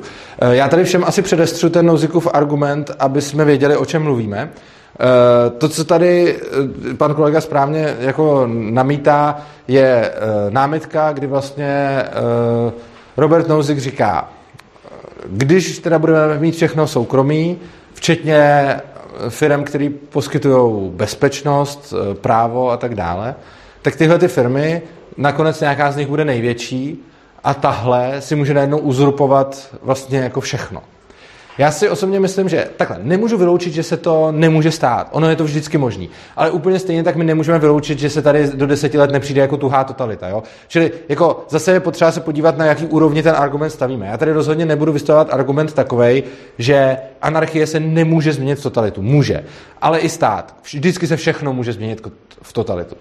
Ale Nouzik vlastně říká, že uh, když budou ty bezpečnostní agentury nebo ty firmy, které zajišťují bezpečnost, tak když nějaká z nich bude najednou nej- hodně větší než ten zbytek, tak najednou bude mít takovou sílu, že může ovládat všechny. A ona je to teoreticky pravda, ale podle mě on strašně opomíjí to, že i v jiných uh, odvětvích budou firmy, které sice se nebudou primárně zabývat bezpečností, ale budou strašně bohatý a v jejich zájmu bude, aby tady nebyl jeden totalitní diktátor. Což znamená, že Řekněme, že tady máme pět bezpečnostních velkých firm, který, který zajišťují bezpečnost a řekněme, že jedna z nich je fakt velká a třeba už přerostla tu hranici těch 50% trhu a má třeba 60% trhu a ty zbylí čtyři mají každý po deseti. Což znamená, že ona by teoreticky mohla i všechny ty čtyři, když se proti ní spojí, je jako přebít. Jenže v momentě, kdy něco takového začne dělat, tak se tady najednou objeví spousta opět velkých Nemluvě o tom, že lidem se to nebude líbit. A lidi v prostředí, kde nejsou regulované zbraně, budou prostě ozbrojený, čili i lidi najednou začnou být nezanedbatelná síla. Ale ještě navíc je tady spousta úplně jiných firm, protože těch odvětví máme desítky. Takže tady budou giganti z hlediska, já nevím, eh, herního průmyslu a prostě zábavního průmyslu a dopravy a tak dále. A tyhle ty firmy, za prvé, sice nebudou, jejich primární biznis nebude dělat bezpečnost, takže nebudou mít tak velký jako ozbrojený složky, ale určitě nějakou svoji ochranku mít budou a budou mít nějaký ozbrojený složky. A tyhle ty firmy mají hodně peněz, mají i nějaký zbraně a mají rozhodně nějakou sílu a moc. A tyhle ty firmy, v momentě, kdy začne někdo z té oblasti bezpečnosti přebírat tu moc, tak, všech, tak je to proti zájmu všech těchhle. A ty můžou samozřejmě podpořit tu minoritu, která tomuhle tomu totalitnímu vládci brání. Což znamená, že v momentě, kdy se bavíme o tom, jestli vznikne hegemon na uh, trhu s bezpečností, tak nemůžeme vyloučit zájmy všech ostatních firm na trhu s čímkoliv jiným, protože samozřejmě ano, když máme bezpečnostní agenturu, která se specializuje na to chránit lidi, tak má určitě mnohem víc ozbrojených lidí, než třeba, nevím, McDonald, ale prostě i ten McDonald je potom ekonomická síla, v, jejich, v jejímž zájmu není, aby někdo se stal hegemonem moci v bezpečnosti, což znamená, že ona bude finančně a případně i jinak podporovat to, aby tenhle ten člověk nezískal tu, tu totalitu. Takže jako teoreticky se může stát, že on by sice ten jeden jako by dokázal ovládnout úplně všechny, když by byl nějaký jako genius a tak. Což se ale může stát teď taky. Teď se může stát, že když Babiš bude ještě chvíli jako sbírat moc, tak potom se to tady promění v něco, co ani moc nechceme. Takže vyloučit to nelze. Ale Nozik dělá podle mě obrovskou chybu ve své analýze, že eh, v analýze trhu s bezpečností ignoruje velký hráče na jiných trzích, kteří jsou ale taky mocní. Potom by mě tak například zajímalo, eh, jak jsme tady mluvili, to jsou jakoby různé teorie a utopie jakoby a, a myšlenky a vlastně když vznikal v tom 18. století ty myšlenky komunismu, ano. Uh, tak uh, oni také vlastně v té, v té době byli braný, protože to postavení té společnosti dělníků bylo, řekněme, hodně špatný a lidi k tomu skloňovali, protože to bylo uh, celkově jakoby dobrý, dobrý myšlenky ale samozřejmě víme, jako, jak k čemu to vedlo a uh, jakoby, uh, že to potom došlo k totalitě a k uzurpování moci. Jak by to došlo například u toho, uh, u toho anarchokapitalismu, protože spousta lidí argumentuje s tím, že když to řeknu tak na rovině, že lidi jsou příliš svině a že jako nelze udržet přírodně, tím vzděláním by to šlo, ale uh, udržet, aby, jsou vždycky, uh, ne, nebyli vždycky hodní a mírumilovní a někdo bude se prostě objeví, aby chtěl uzurpovat tu moc. Ano. Tady jsou vlastně, jak říká eh, Papunin. Já bych jenom rád, já si eh, nechci vás vůbec přerušovat, ale já si nejsem schopný zapamatovat, teď už jsou dvě, já mám asi tak buffer na dvě námitky a teď už byly dvě a já už nedokážu, jako můžete ji říct potom, ale já si já jinak zapomenu ty předchozí. Teď jsem zaznamenal teda ty dvě. První, že lidi jsou svině. Jo, spousta lidí jsou svině. Na druhou stranu, eh, když těm lidem dáme k dispozici aparát moci, tak těm sviním usnadňujeme práci. Jakože lidi jsou svině, jako budíš, ale to nevýjímá politiky a ty, kdo jsou stát, že jo. Takže jako lidi jsou svině a proto potřebujeme jako myslím si, že argument lidi jsou svině ukazuje a proto bychom nikde neměli mít koncentrovanou moc, kterou můžou uchopit, ale v podstatě argument pro stát lidi jsou svině je divný, protože v podstatě říká lidi jsou svině a tak někde musíme skoncentrovat moc na jednom místě, aby něco, že jo? A potom ten, ta druhá věc s tím komunismem, já strašně nemám rád větu, která říká, komunismus byl taky dobrá myšlenka, ale pak v praxi selhal. To je, to je úplně mor prostě. Komunismus nebyl dobrá myšlenka a už 1870 byl na čistě teoretický úrovni vyvrácen, když Karl Menger přišel se subjektivní teorií hodnoty. A tam prostě od toho momentu komunismus není dobrá myšlenka a je dokázáno, proč a jak nebude fungovat. A teoretici rakouské ekonomické školy, ještě předtím, než se ve 20. století spousta lidí snažilo prosadit komunismus, dokázali, proč komunismus není dobrá myšlenka, proč je velmi špatná myšlenka a proč nemůže nikdy fungovat. A přesně předpo- předpověděli, co se bude dít, když se budou lidi snažit komunismus dosáhnout. Bylo to úplně jednoznačně řečeno předem. To, že to spousta lidí ignorovalo a následně to zkusilo, bohužel dopadlo přesně tak, jak ti rakouští ekonomové tvrdili, že to dopadne. Selhalo to úplně přesně na ty problémy, které předpověděli.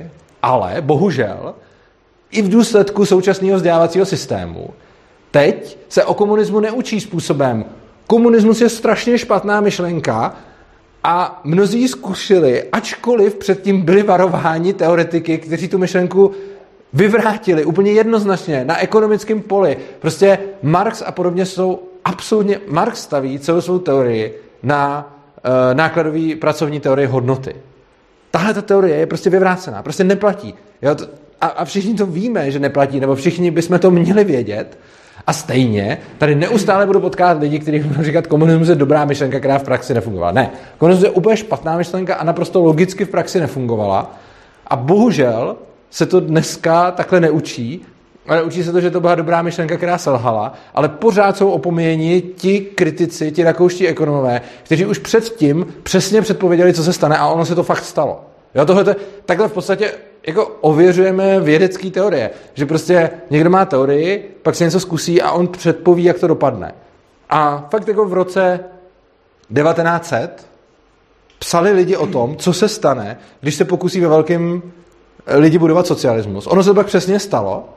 Všichni teda ví, že tak to bylo špatně, ale místo toho, aby se řeklo, hele, tady máte ty lidi, kteří vás předtím varovali a přesně předpověděli, co se stane, tak si je přeštěte a vycházejte z toho. Jenže to se politikům nehodí, protože ty lidi zároveň tvrdí, nezasahujte do té ekonomie z politických jako postů, tak tohle to ty politici slyšet nechtějí, takže proto se jenom řekne, že tenhle ten komunismus teda nefungoval a zkusíme to nějak znovu a lépe prostě. Já jenom, mm-hmm. já jsem to nemyslel tak, že by jsem jakoby obhajoval komunistické myšlenky nebo státní myšlenky. Já jsem to myslel tak, že ten komunismus byl vytvořen jakoby nějaká utopie nebo myšlenka fungování společnosti na principu tak, jakoby, na kterým pracuje i anarchokapitalismus. A to jaké? Že, jakoby, ne, že ty lidi k sobě budou automaticky se chovat jakoby slušně vším míru milovně. Ale to anarchokapitalismus vůbec nepředpokládá. Ani v ničem. Jakože anarchokapitalismus vůbec nepředpokládá, že se k sobě lidi budou chovat hezky. Anarchokapitalismus říká, to, to co jsem říkal na začátku, jsou-li lidé svině, pak rozhodně není dobrý centralizovat moc a dát ji na jedno místo, aby ji ty svině mohly uchopit. Čili anarchokapitalismus v sobě neobsahuje žádný předpoklad, že se lidi budou chovat slušně. Anarchokapitalismus říká, mějme společnost, když budeme mít společnost, ve které se lidi chovají slušně, tak tam stát víceméně není potřeba. A když budeme mít společnost, kde jsou lidi svině a chovají se k sobě hnusně, tak tam ten stát napáchá mnohem víc škody než užitku. Takže anarchokapitalismus se říká, ať jsou ty lidi svině nebo nejsou, tak stejně ten stát tomu nepomůže a spíš tomu přehorší. Jo, jasně, já nevím. A ještě se chtěl zeptat, kdyby, já jsem právě studoval i různý, eh, jak fungování anarchie, jak třeba za občasí války ve Španělsku. Ve Španělsku, to je klasický nebo příklad. teď v moderní době mezi Kurdama a některých vesnicích funguje, jakoby, že ty společnosti fungují jako týmy, jako že tam není nějaký obrovský šéf, který je jako vůdce. Ale jak by v tom anarchokapitalismu, i kdyby tam byly nějaké ty obrané společnosti, kdyby do té společnosti nebo do toho území prostě vpadlo prostě nějaký centralizovaný vojsko, výborně vybavený, výborně centralizovaný nějakým tyrannickým vládcem, jak se proti takovým jakoby bezpečnostním věcem jo, uh, tohle, to je, jo, tohle to je asi tak ta nejtěžší otázka samozřejmě, kterou, kterou můžete položit a mám, takhle, já není nejsem schopen teď dát komplexní odpověď, ale na tom YouTube kanál Svobodného přístavu, když si najdete, tak je tam dvouhodinová přednáška o armádě, kde neřeším nic jiného než tohle. Každopádně nějaká odpověď ve zkratce v momentě, kdy máte nějaký území, který je výrazně silnější než jiný území, tak je úplně jedno, jestli je na nich anarchie, stát nebo cokoliv. A to silný prostě vyhraje. Takže když vezmeme třeba USA a Českou republiku, tak bez ohledu na to, co z toho je anarchie a co z toho je stát, tak USA vždycky převálcuje Českou republiku. Jo. Takže to je to jako jedno. A v momentě, kdy jsou ty dvě území jako srovnatelně silný, tak já tvrdím, že sice krátkodobě centralizovaná armáda bude podle mě efektivnější než decentralizovaná tržní armáda. Na druhou stranu ta tržní společnost je ekonomicky mnohem efektivnější, což znamená, že dlouhodobě e, ta společnost bude tak bohatá, že i když bude mít trošku méně efektivní armádu, tak stejně, ono, čím víc jsme v moderní době, tím víc uh, je důležitý jako technologie, než jako třeba počet lidí. Jo, že prostě když se podíváme na to, jak probíhaly války ve středověku, tak prostě byl nějaký poměr, kolik je třeba jako sedláků na to, aby nějak zabili prostě jednoho vyzbrojeného rytíře. A, a teď jako ten rytíř byl teda profík v boji a ty sedláci byli amatéři a prostě když ten rytíř do nich jako najel, tak jich sice jako nějakých počet povraždil, jako nějaký jednotky a oni ho potom, oni ho potom jako sejmuli. Tuším, že něco takového to bylo jako, že ten poměr byl třeba 10 ku 1. Jakože když jako těžká kavalerie by se snažila jako zlikvidovat nějaký prostě povstalce, kteří nebyli profíci ve válčení, tak třeba dokázala zničit desetinásobnou převahu, ale větší už většinou ne. Samozřejmě je to jako odhad. A v dnešním moderním válečnictví ten poměr strašně moc roste. Takže v dnešním válečnictví nebo před nějakou dobou jsem někde čet analýzu, že ten poměr, samozřejmě záleží to na spoustě okolností, ale je třeba 60 až 100 ku 1. Jo, takže teď, když ty vojáci nejedou na koních, ale jedou v tanku, tak už je jich třeba mnohem míň na to, aby prostě přejeli ty civilisty bez toho, aby jim ty civilisti cokoliv mohli udělat. A když se podíváme, jako když zkusíme ještě odhadnout, co se bude dít v budoucnosti, tak samozřejmě už jsou lidi, kteří vytvářejí bojové drony, takže potom ten poměr už bude ještě úplně jiný, protože pak už bude víceméně záležet na té ekonomické síle a ne na tom, kolik má kdo vojáků. Takže vlastně potom, když bychom měli bohatou společnost, tak ona se ubrání chudší společnosti prostě proto, že tam bude nasazovat do té války automatický roboty, který si bude vyrábět a zase, ale tak to je zase jako budoucnost a nevíme, jak to bude vypadat, jo? je to jako odhad. Ale obecně, když se podíváme na historii válečnictví, tak je pořád potřeba míň a míň profesionálů k tomu, aby e, zničili nějaký počet jako civilů, nebo ne úplných civilů, ale třeba nějakých civilů, kteří se rozhodli, že teď jdou jako bojovat. Jo, jakože samozřejmě těch úplných civilů zničí ještě víc, ale prostě když se postaví na odpor, tak, tak těch civilů potřeba pořád víc a víc na to, aby se vyrovnali armádě prostě. Čili ta ekonomická stránka, a ta armáda je furt jakoby dražší, takže ta ekonomická stránka rozhoduje, má pořád větší podíl než uh, počet lidí. Potom jsem se chtěl zeptat, uh, ono v tom anarchismu je, tady to taková i plačila otázka, uh, v tom se mi hrozně líbil Michal Bakunin, že on byl anarchista, který byl obrovský nebo část nějakou dobu vlastenec ruský. Mm-hmm. On se i vyznával cenu Mikulášovi, jakoby, že uh, přestože byl anarchista, tak vlastně měl ten patriotní cítění. Mě právě zajímá i v tom anarchikapitalismu, jestli by později v těch komunitách by to úplně vymizelo nějaká etnické myšlení, náboženské nebo nějaký národnostní myšlení, jaký, uh, jestli ten patriotismus nějakým způsobem by do toho šel zapasovat a jestli by kvůli tomu potom nevznikly i v tom anarchokapitalismu nějaký mini, malý občanský války. Jako, já samozřejmě nevím, jak by, jak by vypadal jako patriotismus a tak, to je prostě otázka jako to ostatně, když já bych se teď zeptal, jak to bude za 50 let s patriotismem a národníma státama, tak nevíte. Bez ohledu na anarchii. Já to taky nevím, jak by to bude v anarchii.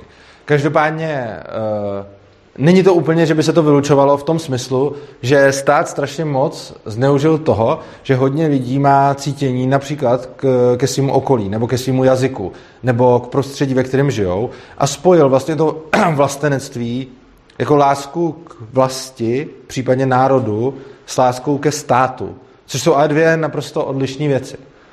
A já třeba mám obrovský problém nazývat se, já se nenazývám vlastencem, ale záleží, jak to kdo, jak to kdo formuluje. Pokud by země vlastence dělalo to, že mám rád místo, ve kterém žiju a že mám rád jazyk, kterým mluvím a tak dále, pak v tak, jako bráno touto perspektivou bych vlastencem byl, ale neoznačuju se za vlastence proto, že se tím v podstatě myslí takové ty věci, jakože budu mít rád tu českou vlajku a tu českou hymnu a že se budu podřizovat nějak, jo, že prostě budu jako ten český stát nějak velebit, což jako vůbec ne. Jo. Já mám rád svůj jazyk a místo, kde žiju, ale česká vlajka je pro mě vlajka té mafie, která mě utlačuje. Jo, takže to, tohle je obrovský jakoby rozpor v tom a bohužel ten stát využívá toho, že lidi mají rádi nebo mají vztah k něčemu takovému a on si ten vztah, ty pozitivní emoce nasměrovává k sobě, vlastně k tomu státu, místo k té vlasti nebo k tomu prostředí. Ano, tady byl dotaz. Vy jste se chtěl zeptat. Já jsem to spíš chtěl komentovat. Ano. Jestli ono to není spíš tak, že jako já můžu každý ráno salutovat český vlajce, Aha. ale ve státní společnosti toho nesmím stát někomu jinému. Ano, přesně tak. Jakože mě, mě nevadí, jo, jako přesně tak, mě nevadí, když je někdo vlastenec a miluje českou vlajku, hymnu a všechno, ale je problém, když ten člověk potom mě začne tohleto spát, anebo mi z téhleté pozice začne spát něco jiného. Jo? A tohle je jako ten problém, který vidím na vlastenectví. Vlastenectví je něco, co se dá strašně snadno zneužít, protože strašně, jako, neříkám, že to je tak vždycky, prostě hodně vlastenců jsou prostě lidi, kteří z různých důvodů mají rádi ten národ, eh, nebo tu vlast, ale je to takový to, že často je to třeba, že když někdo nemá na co být hrdý ve svém životě, tak má takovouhle berličku, že teda hrdý aspoň na to, na něco, o co se vůbec nějak nezasloužil a teda, že je třeba jako Čech. Což, jo, jako často můžeme vidět člověka, který jako, jo, já jsem Čech a kdo neskáče není Čech a, a, a, a takhle. A potom vlastně, když s ním mluví, jako neříkám, že to tak vždycky, jenom říkám, že několikrát jsem měl takovou zkušenost. Když s ním mluvíte, tak pak zjistíte, že to třeba celkem nešťastný člověk, který jako moc nic jiného nemá a tak aspoň teda se upne k tomu, že je Čech. Což jako fajn, prostě pokud mu to pomůže v životě a cítí se líp, tak, tak jako OK, ale problém to potom začne být v momentě, kdy přijde zase někdo, kdo toho začne využívat ke svým cílům a k tomu, aby utlačoval jiný lidi. Jo. Takže jako nejsem antivlastenec, ale sám se nepovažuji za vlastence a přijde mi, že vlastenectví je strašně nebezpečný, jako, protože a zase záleží, myslí. Pokud si tím myslí pouze jako ta láska k, k tomu místu a jazyku a takhle, tak to samozřejmě samo o sobě nebezpečný není. Ale je problém, když se potom z toho odvozují další věci, které s tím třeba neúplně nutně souvisí, ale jsou lidi, v jejich zájmu je, aby si ostatní mysleli, že s tím souvisí. A ještě taková pro mě důležitá věc, jelikož jsem student historie, mm-hmm. tak mě zajímalo, i když je to jakoby definovaný jako nej, nejnovější myšlenka, tak no, v historii, jestli by nějaké takové příklady mohly aspoň v prvku být, například jo. já jsem našel uh, definovaný středověký Island nebo v Americe v období divokého mm-hmm. západu, ale hlavně pro mě, jelikož uh, mám rád hrozně tu tématiku i to období, jestli by to dalo i pasovat do Pirátské republiky v 18. století, kdy se vlastně v Nassau, ale to není moc... Uh...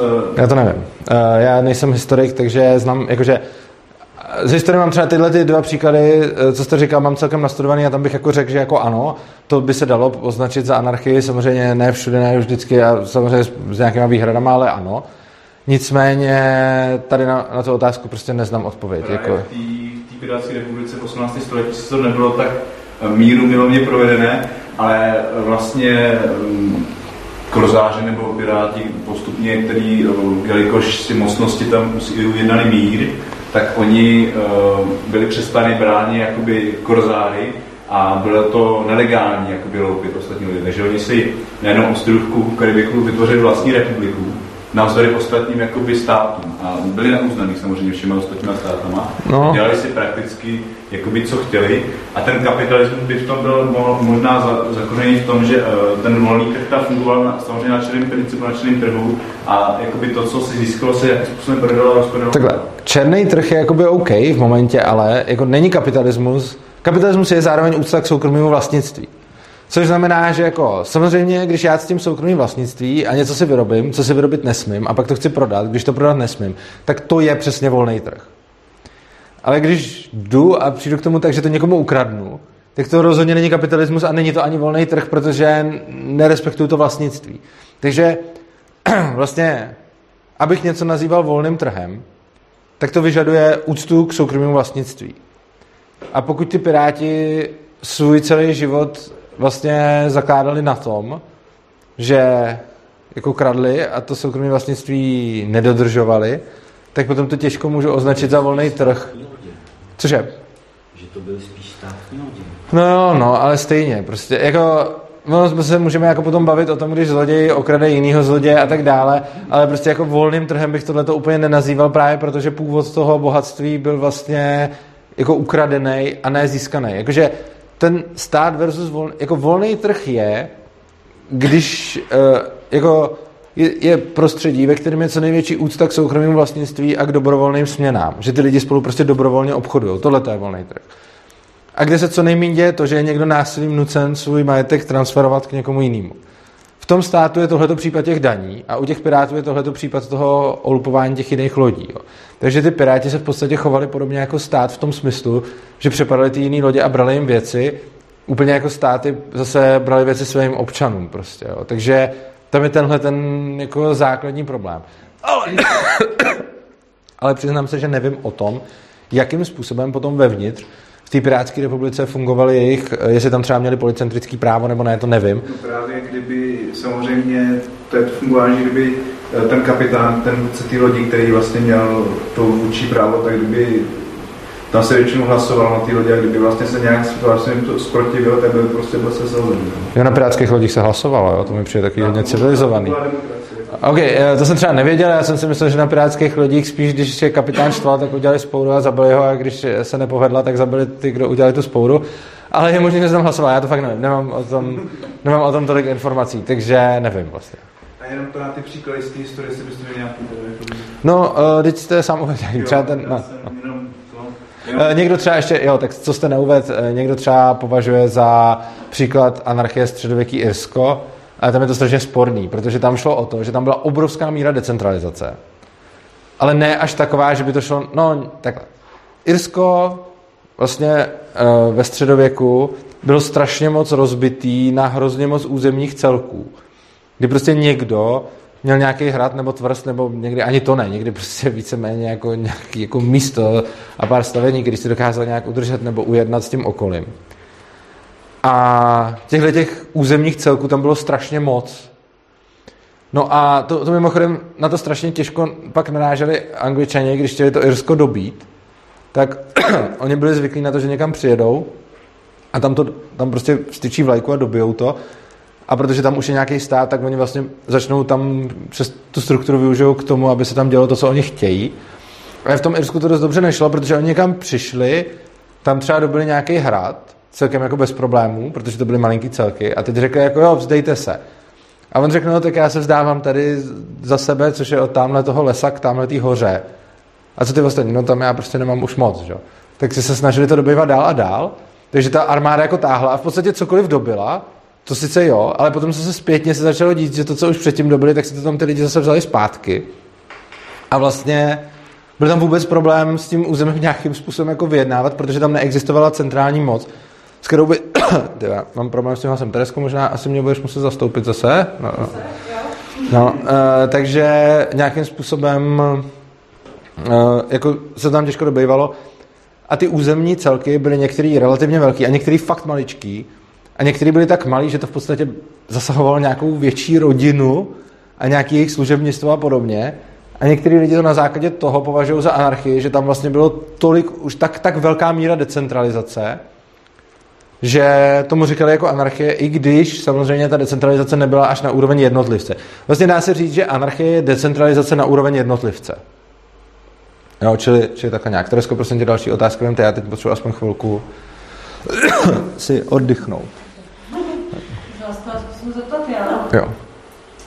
Um, třeba některé věci, se kterými se setkávám poslední dobou, jako je třeba obchod s chudobou, hmm. um, reprodukce sociálních uh, nerovností a podobně, tak vnímám, že za nima stojí spíš moc kapitál než moc státu. Samozřejmě ty se v tom zájemně podporují, možná nějakým způsobem stát dělá, že to chce narovnat, protože to vlastně nenarovnává jako prostřednictvím nějakých třeba doplatku a příspěvků na bydlení, který u velké skupiny lidí jsou to jednice, drží nad vodou. Hmm. A na druhé straně tady máme třeba obchodníky s chudobou ve formě nějakých majitelů ubytoven, pak tady máme volný trh s nemovitostma, který tam ty lidi vlastně nepustí vůbec, takže oni nemají jakoby možnosti bydlet někam jinam. Já jsem se mohla zeptat, jak vlastně tady s tím třeba anarchokapitalismus uh, pracuje, jak tohle vidí, jestli ale jak když to třeba v jeho pojetí je samonarovnalo, nebo jaký mechanizmy by tam působily?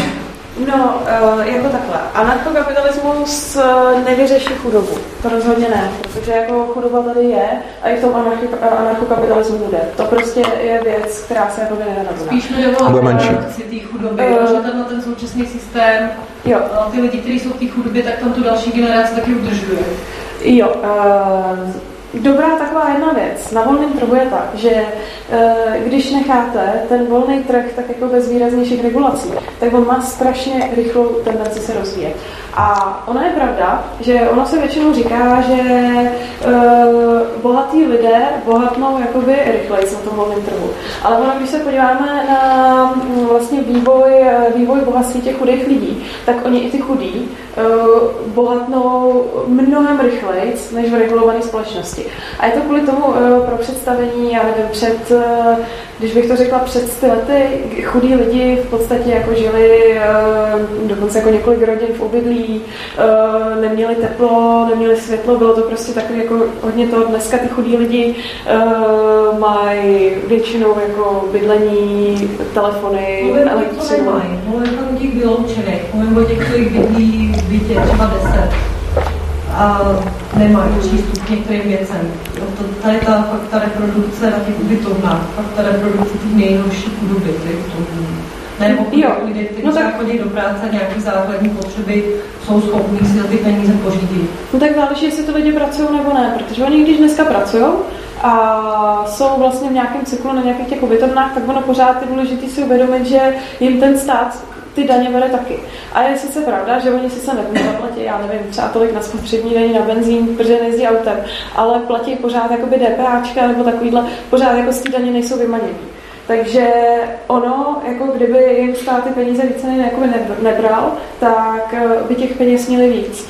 Eh, další věc, eh, ono je hrozně, mm, je taková jakoby věc, minimální mzda. Ono se to hrozně dneska tváří, že to jakoby pomáhá chudým lidem k tomu, aby jakoby na určitý práci dostali nějaký jako minimální peníze za ten úkon. Ale ono ve své podstatě dochází k tomu, že když dochází k nárůstu té minimální mzdy, tak všichni lidi, kteří by byli jakoby pod tím, tak jsou nezaměstnatelní a roste tam jakoby nezaměstnanost mezi lidma, kteří v podstatě jsou nekvalifikovatelní a vzniká obrovská taková jakoby e, černá zóna lidí, kteří nejsou kvalifikovaní, ale za určitý peníze nikdo ani nezaměstná a teď budou vlastně jako co s tím. A e, je tam jako problém, že tyhle ty lidi dneska jako končí na podporách nebo takhle, Uh, ono by v podstatě pro ně bylo přijatelnější buď teda dneska tu, ten sociální systém řešit úplně jinak, než tady je. To jsou různé jako teorie sociálního systému a, a dávek.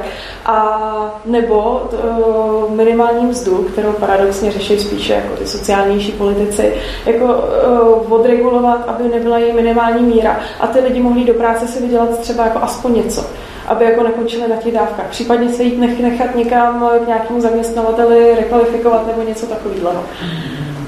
Ale mluvím spíš o paradoxu, kdy, já nevím, já platím za garzonku 6,5 tisíce, zatímco romská mladá rodina zaplatí za garzonku 15 tisíc. V tom případě nemůžou jít pracovat ani za minimální mzdu, ani za nižší mzdu, protože to prostě nezaplatí.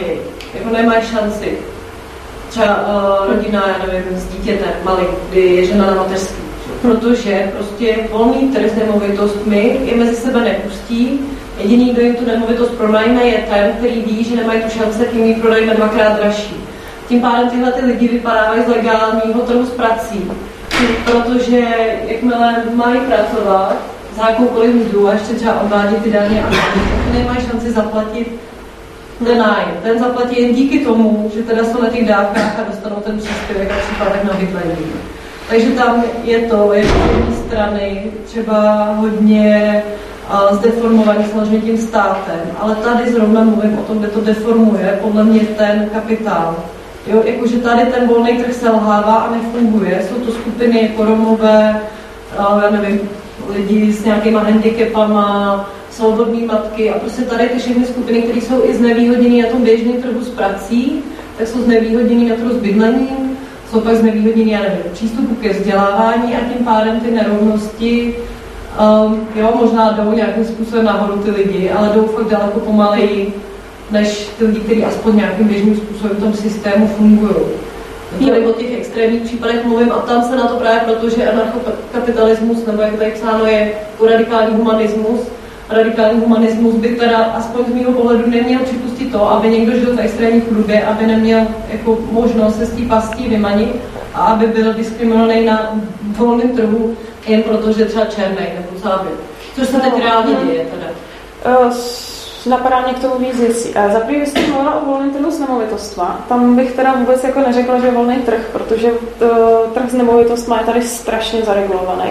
A je to vidět, ono se to řešilo, teďka byly komunální volby, řešilo se to v Praze. V Praze jsou neuvěřitelné ceny prostě nájmu bytu, úplně jako převrštěný. A je to kvůli tomu, že tam prostě stojí výstavba a když člověk tam chce začít něco stavět, obvykle nějaký developeři, tak to prostě čeká leta, než mu to schválí. A je tam nedostatek bytů, takže ty ceny jdou neuvěřitelně nahoru. Uh, a teď jsem zapomněla tu druhou důležitou věc, co jsem chtěla. Se k ní dostanu. Uh, jo, uh, další věc. Trh práce taky není úplně volnotržní, protože uh, Dneska pro chudého nekvalifikovaného člověka je v podstatě jediný řešení najít si nějaký zaměstnání. Dost často je to nějaká, já nevím, manuální práce. Zatímco na tom volném trhu, ale on, když to řeknu hodně jednoduše, člověk by si mohl vzít, já nevím, parkováč, postavit si to na ulici a začít prostě prodávat párky v rohlíku. Víceméně cokoliv. Dneska, když chce člověk začít podnikat nebo něco takhle jako na volný noze, tak tomu potřebuje živnosták, hovory papírování, aby se založil firmu, tak kolikrát nějaký jako základ a je to zase náročný. V tom anarchokapitalismu pro ty lidi je v podstatě jednodušší se uživit tím, že ráno jdu dělat, co mě zrovna napadne a něco mi vydělá a když mi to nepůjde do večera, tak budu dělat něco jiného.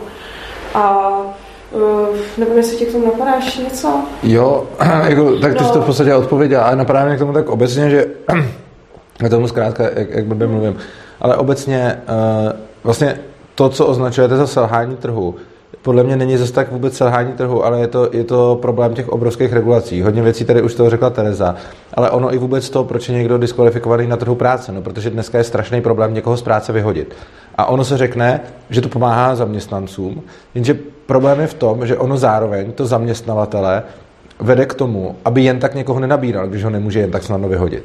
Jo, takže ono obecně to nejhůř dopadne přesně na ty problémové skupiny, protože řekněme, že budu zaměstnavatel a budu si myslet, já nevím, cikáni kradou. Je úplně teď jedno, jestli to pravda, nepravda, jak je to statistické. A řekněme, že budu zaměstnavatel a budu o tomhle přesvědčený. Tak když vím, že mám prostě problém potom toho Roma z té práce vyhodit, tak moje motivace ho vzít je daleko menší, než když vím, že ho můžu vyhodit vlastně, kdy budu chtít. Jo? Čili obecně strašně často stát říká, jako chráním zaměstnance, nebo chráním prostě lidi, jako chráním nájemníky a podobně. Ale tím, že zavede tu jejich ochranu, tak způsobí to, že ty nájemci a ty zaměstnavatele budou si daleko víc rozmýšlet, jestli vůbec někomu dají tu práci nebo ten byt, protože potom vědí, že když už si ho tam jednou vezmou, tak mají problém se ho zbavit. Takže to, o čem vlastně mluvíte, není tak moc selhávání trhu, ale je to daleko víc selhávání těch regulací. A mě k tomu napadla ještě jedna věc, konkrétně třeba týkajících se nějakých jako starých nebo nemohoucích lidí. On stát tady vytváří takovou jako iluzi a přesvědčení, že o tyhle ty lidi se postará. A zejména třeba u starých lidí, mně to přijde, že ono to v podstatě uh, zdestruovalo tradiční rodinu v tom smyslu, že dneska děti nejsou zvyklí, že až rodič se stárne, tak se o něj budou starat. On většinou ten rodič jako dostává důchod, bydlí a tak nějak jako je soběstačný, někdy dokonce ještě pracuje. Ale hrozně málo je dneska zvykem, že opravdu ty rodiny drží pospolu a že potom, když ten člověk zestárne, tak se o, o něj vlastně ta rodina stará. A to si i myslím, jako samozřejmě tohle je celý ten, celý ten anarchokapitalismus je vlastně změna hodnot k tomu, aby člověk se nějak zase staral o ty bližní a uh, nějaká jako charita nebo své pomoc mezi lidma, to je jako na hodně dlouhou trať, ale přijde mi to takový zrovna taky, že škoda to takhle dopadlo. Právě, že tím, jak je to běh na dlouhou trať, tak si myslím, že tyhle ty skupiny za začátku by byly ty, které budou jako nejvíc bytý, protože jako nějakou chvíli by to trvalo, než by majitelé bytů se teda naučili, že můžou pronajímat byty Romů. Takže tyhle ty skupiny vyšly ještě níž, podle mě, aspoň nějaký první fázi, než jsou teď. Jo, a to nejsou Romové, třeba kteří nepracují, že Romové jsou diskriminovaní jako plošně, ať už má nějaký vysokoškolský titul, nebo pracuje na úřadě, stejně má jako problém najít byt. Je to jako čistě tady ten rasismus a přesně to, co vy říkáte, nemůže nikdo nutit majitele bytu, aby pronajal byt Romovi. Jo, že tady v tom, aspoň nějakým způsobem, i když úplně totálně špatně, funguje ten stát, který aspoň nějaký bydlení jim jo, dopomůže k něm nějakým způsobem. Jako neříkám, že je to ideální, jako vůbec ne. Ale že právě tady to velký riziko bych v tom viděla, že ty skupiny, které teďka nemají ty možnosti uh, uplatňovat nějaké své práva, tak by ze začátku měli ještě velkou stížení, protože tam nebyl, nějak, nebyla nějaká ta instituce, která by, já nevím, nějakým způsobem zaštítila. Jako ne, nesmíme zapomínat... Trošku jako zbrzdila. no. Jako nesmíme zapomínat na to, že ten stát sice jim jakoby pomáhá, ale on je ten, kdo zároveň způsobil, že se do tak blbý situace dostali. Jo. Čili eh, prostě jako on ten stát sice, to je úplně stejný, jako jediný stát má tu drzost nám brát celý život dvě třetiny toho, co vyděláme, a potom, když se dostaneme do důchodu, říct, hele, nemáte žádný úspory, tak vám musíme teď platit důchod, protože jste závislí. Že?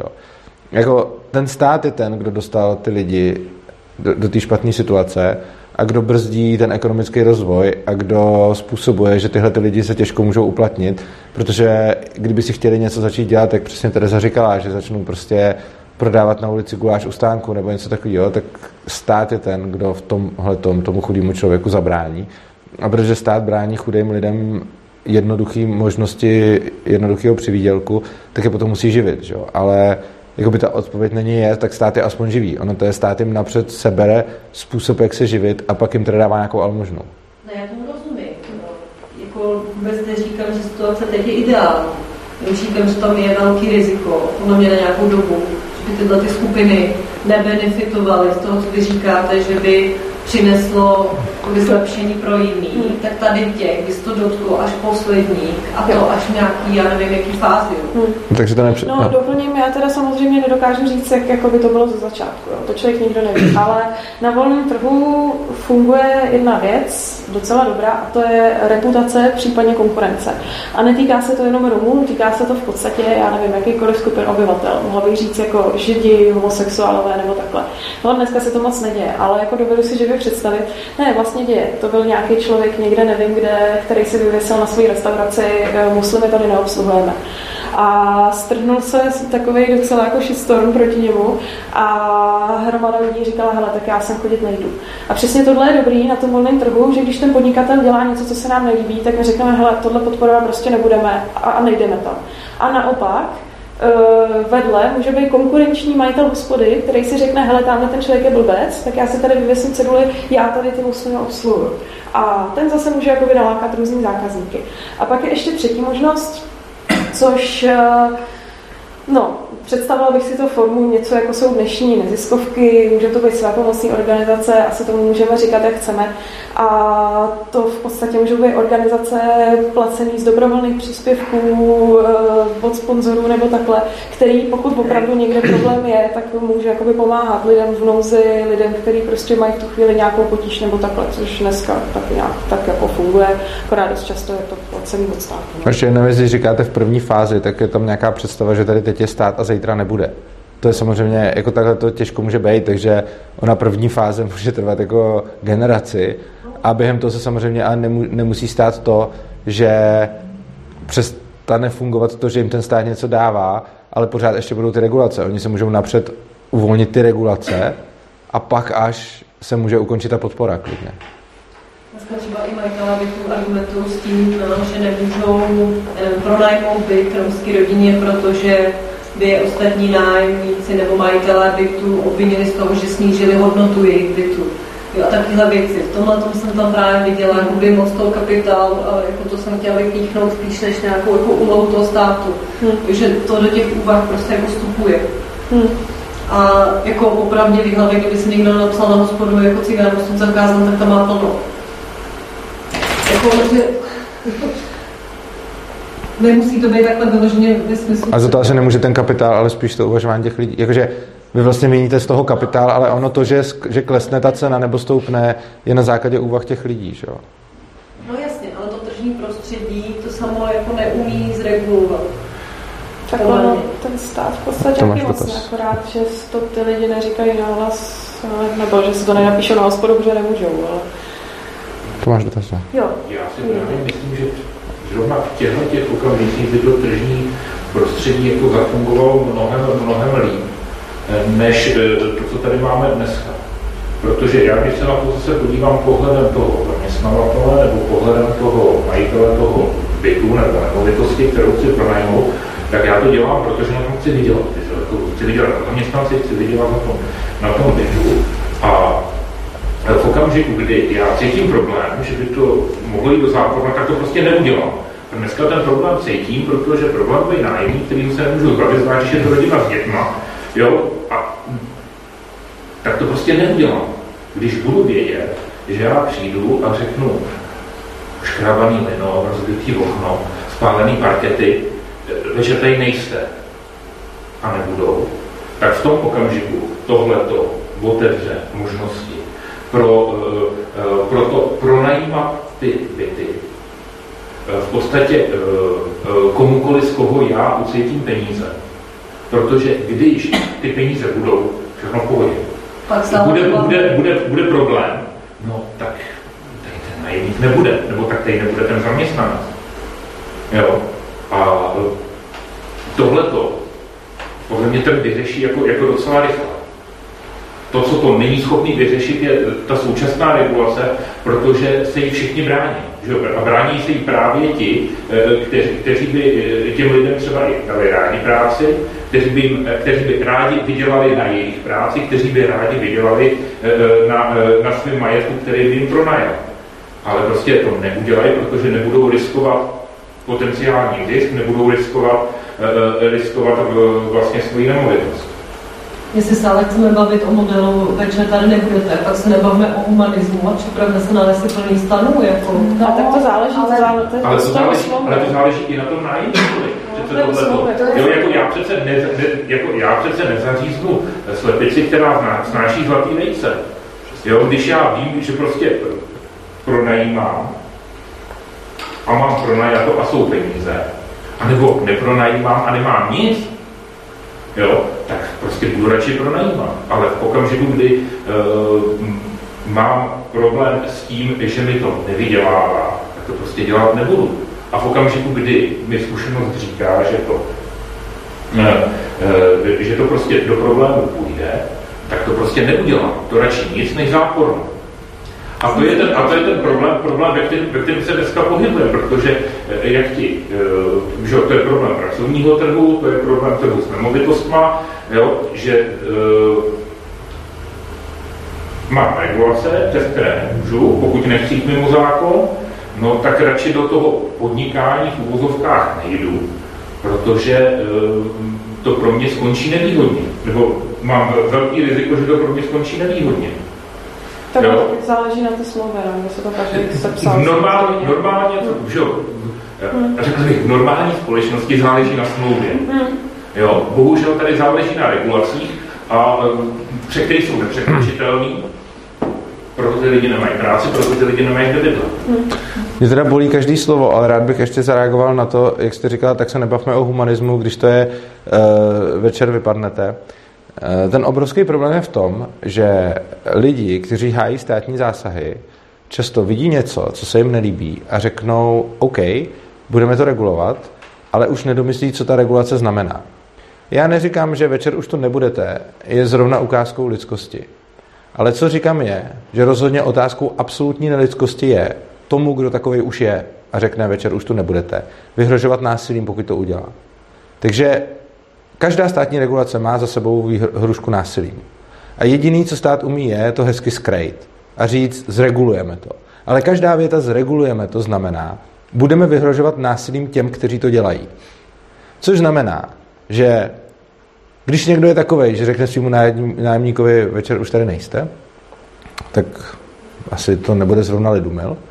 Na druhou stranu jenom proto, že ten člověk je takovej, tak rozhodně humanismus a lidskost není za ním přijít a říct, jestli se budeš takhle chovat, tak proti tobě použijeme násilí. Což je přesně to, co dělá ten stát. Každá regulace je nakonec, jestli to budeš dělat, tak za tebou přijdeme a násilím tě donutíme to nedělat. Na tohle to je třeba vždycky.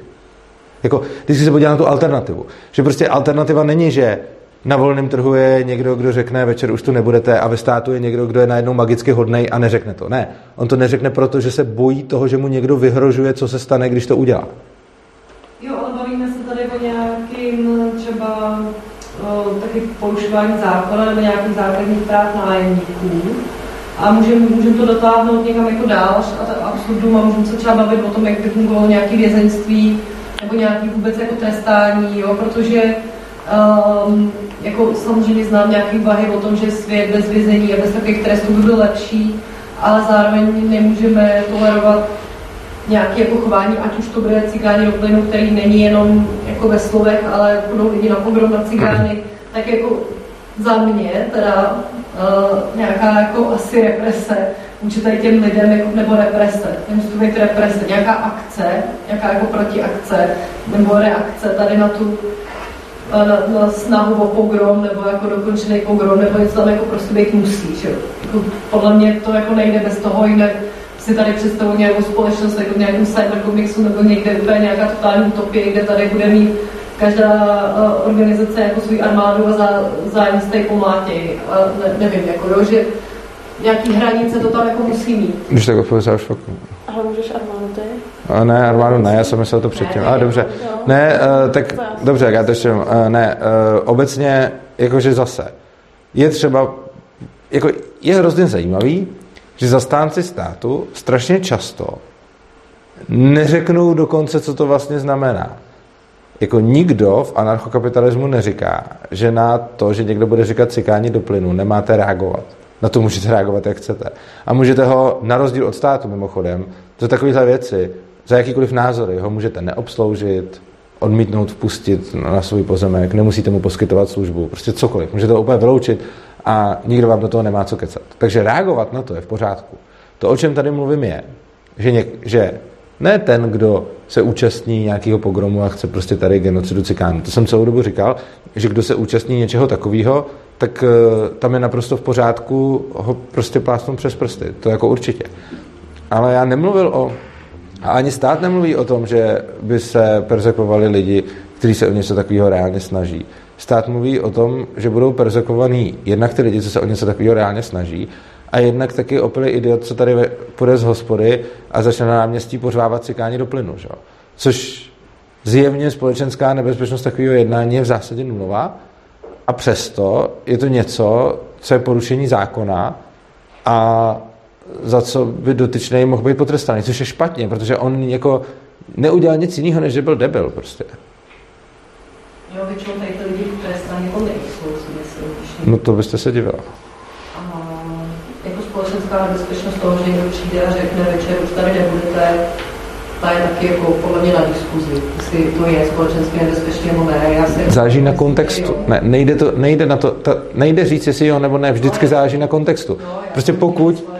Ne, vždycky záleží na kontextu. Když já, jakožto, řekněme, kdybych byl šéf mafie, vědělo by se to o mně a k někomu bych přišel a řekl bych mu temným hlasem, tak večer už tady nebudete, tak je to bez pochyby výhruška.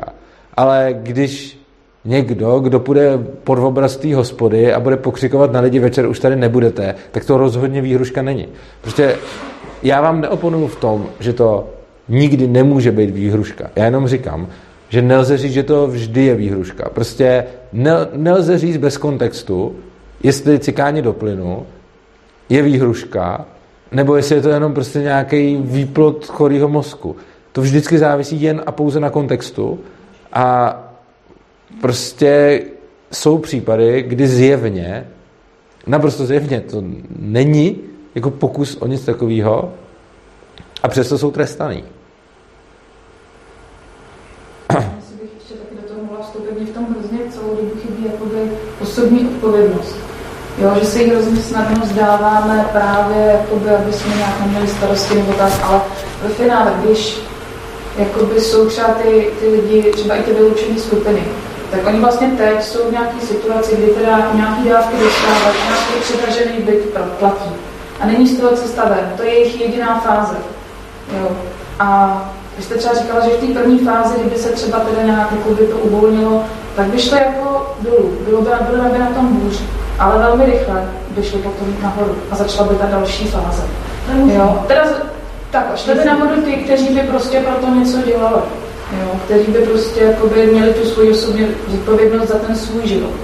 Kteří by, mně přijde, že teďka si jakoby hodně těchto lidí už jakoby zvyklo teda na nějaký ten level a už jako v podstatě ani nemají žádnou motivaci se z toho nějakým způsobem dostat.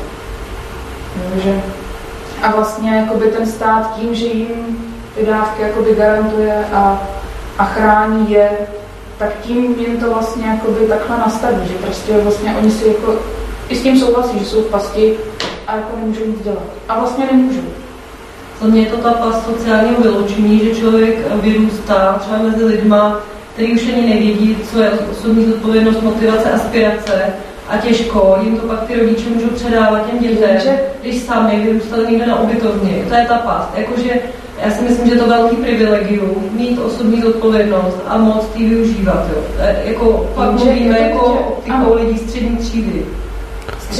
Ale stát je ten, kdo bere zodpo- osobní zodpovědnost. Jakože stát je tady ten úplně nejvě- ta největší entita, která bere lidem osobní zodpovědnost, protože říká, já se o vás postarám a není to na vás. Je to na mě. Tohle to říká stát těm lidem. To bych vůbec nestahovala vrstvy, tohle je prostě o uvažování lidí. Prostě kdo chce ten tu svoji zodpovědnost jakoby osobní má a nese si a s vrstvama to bude korelovat určitě. S vrstvama to bude korelovat, respektive, eh, respektive to, v jaký je člověk společenský vrstvě, bude dost možná následkem toho, jestli nese nebo nenese svoji zodpovědnost. Tak.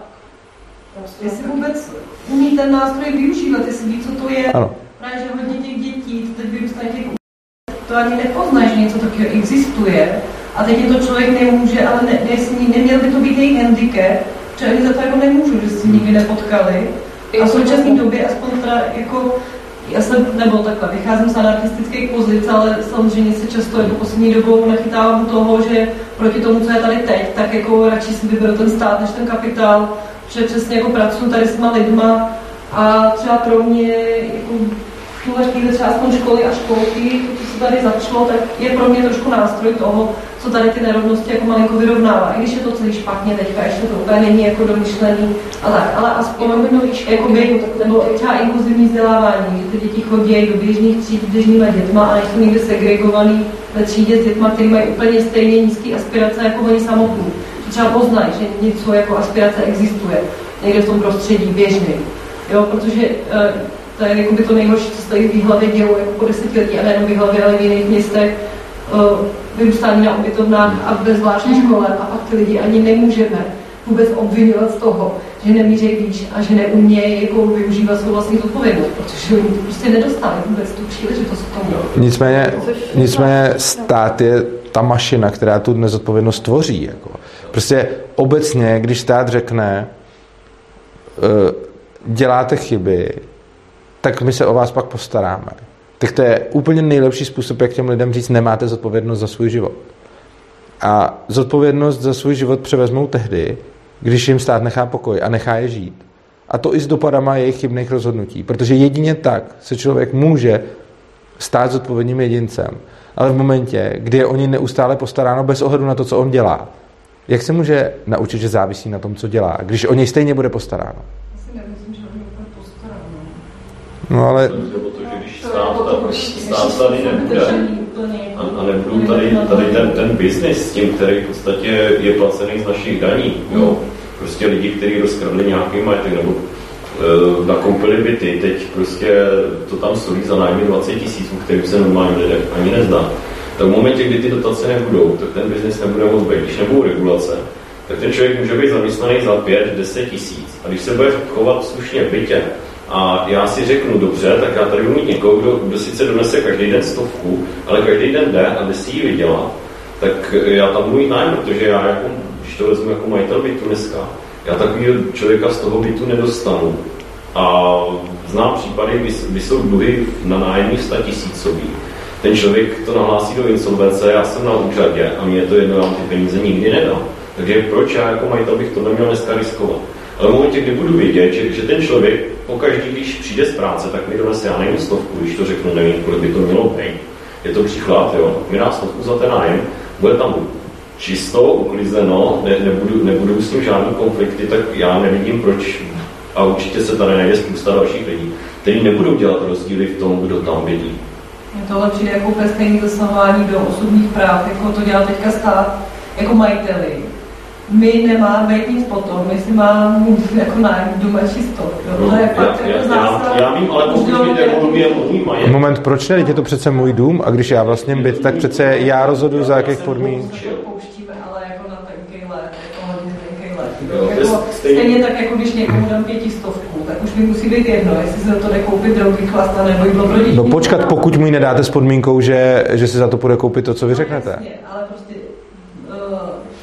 o nájmu, aby se do, jako v místě, za který on platí to, to a to, choval nadstandardně, jako samozřejmě, že tam nebude, já nevím, rozdělat oheň a pystal prasata a dělat každý den party, Jo, ale jako když to bude užívat v nějakých jako normálních mezích, tak je mi přece úplně jedno, jestli tam má prach. No vám možná jo, ale třeba nějakému jinému majiteli ne. Ale vůbec to, jako chtít někomu do tady toho zase. A to je přece věc, ale, ale když řeknete, počkejte, když řeknete, že to nemůžete chtít, tak tím zároveň říkáte, že vy zasáhnete do práva vlastníka, jak on bude užívat svůj, svůj jako majetek přece. Já když si od vás půjčím vaše auto, který si koupíte nový, domluvíme se na tom, že vy ho půjčíte, já nevím, třeba za 10 tisíc na měsíc.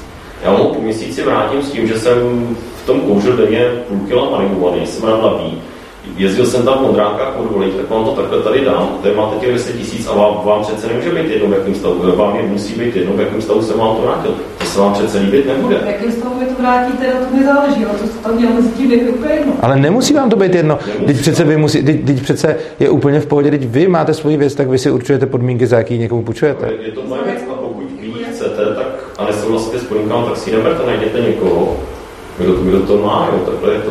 Tak ty podmínky mi to vrátíte ve stejném stavu, případně mi uhradíte škody. Tak je mi přece úplně jedno. Mě je úplně jedno, jestli jste na tu sedačku rozhodl. Ale někomu třeba nemusí být. já to pak neuvidím, ale, ale někomu přece to nemusí. To, že je to vám jedno, neznamená, že to má být jedno všem. Jako... Třeba není, že, že mi někdo, ně, ně, někdo něco takového ale... Taková nekvace, který se ani nedají ošetřit. Počkejte, ale vy, když přece řeknete, mně je to jedno, tak to přece z toho nijak nevyplývá, že to musí být jedno všem. Vám je to jedno, ale někomu to jedno třeba není. No tak vy to půjčujte za podmínek, který vám vyhovují, a ať někdo jiný to půjčuje za podmínek, který jemu vyhovují. tyhle ty podmínky fungují i dneska, protože běžně si ty majitelé bytů říkají, ale nechci tady psa, nechci tady kočku, nechci tady kouřit a nechci tady tohle, takže ono do jisté míry to funguje dneska. Tohle to si říkal. No, fakt jo. Jo, a tak to Jako vážně? Jako vážně. Já to vidím, já to vidím. To je docela hell. Ale tak je to z toho důvodu, že, že já jako majitel nebudu dělat pronájem, ale já udělám pronájem s někým známým, ten dá pak pronájem a tam se to diktovat může. Jo. Hmm. No, tak. A jako kam bychom se dostali? No dostali bychom se tam, že každý si se svým majetkem naloží tak, jak chce, to je v pořádku, ne?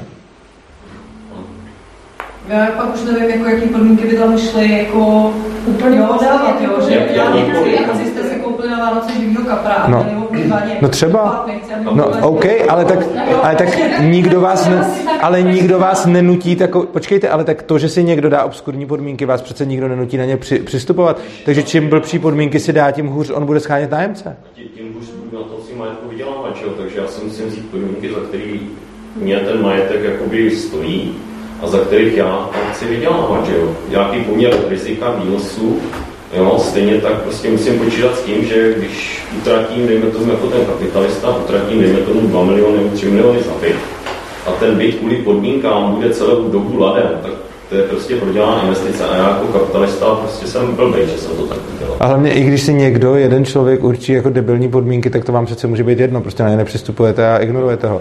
Jestli ten, jako, jestli ten člověk ten byt nepronajímá vůbec, nebo ho při, pronajímá s úplně debilníma podmínkama, vám může být úplně ukradený. Podle mě je to ve chvíli nějakého dostatku bytů, jo, třeba co teď se děje, jako inzeráty, pronajem byt za sex a tak, tak jako pardon, ale mě to jako úplně jedno není, že se tady to děje. Počkejte, a proč ne? Uh, přece, počkejte, to je, to je krásný příklad. Ne, počkejte, to je, tohle to je, krá, ne, počkejte, je to krásný příklad. Pronajmu byt za sex je skvělý příklad na tohle. Pro toho, kdo nechce s někým spát za nájemný. Je to úplně jedno, jako kdyby ta nabídka neexistovala. Prostě buď ten byt nepronajme vůbec, nebo ho pronajme za sex. Vy s tím spát nechcete, tak se na to můžete vykašlat a rovnou to můžete ignorovat. A pro toho, kdo je ochotný spát s tím člověkem za ten pronájem, je to rozhodně lepší varianta, než kdyby ta nabídka neexistovala. Protože odmítnout ji můžete vždycky. A vlastně tohle, jako tohle je krásný příklad toho, že si řeknete, oh, to je hrozný, to by se mělo zakázat. Ale když to do důsledku domyslíte, tak není žádná situace, v které je to jakoby blbě, ale jsou situace, v které to někomu pomůže. Prostě ten, kdo chce s někým spát za sex, tak tomu to pomůže a ten, kdo nechce, tak prostě na tu nabídku nepřistoupí, že jo. Takže pro nej... který tady pán řekl, večer to nebudete a jediný inzerát, který je zrovna dostupný, je tady ten. No a kdyby nebyl dostupný žádný? No dobře, a kdyby, to je pořád lepší. ale ne, pro ní je pořád lepší. Počkejte, pro ní je pořád lepší, kdyby měla, když má možnost buď s ním spát, a nebo jít dostanu, než když musí jenom jít dostanu. Takže přece je pro ní lepší mít tu volbu, než mít o možnost míň prostě. Jakože ona... No ne, počkejte, ne, počkejte. Eh, máte možnost, je to volba, kterou musíte, můžete a nemusíte přijmout. Takže prostě buď máte možnost, prostě nemáte prachy na, na bydlení, takže prostě buď budete platit sexem, anebo budete dostanu. No, pořád je lepší mít tuhle tu volbu, než rovnou jenom možností dostanu, protože ta volba zahrnuje možností dostanu taky. Čili jako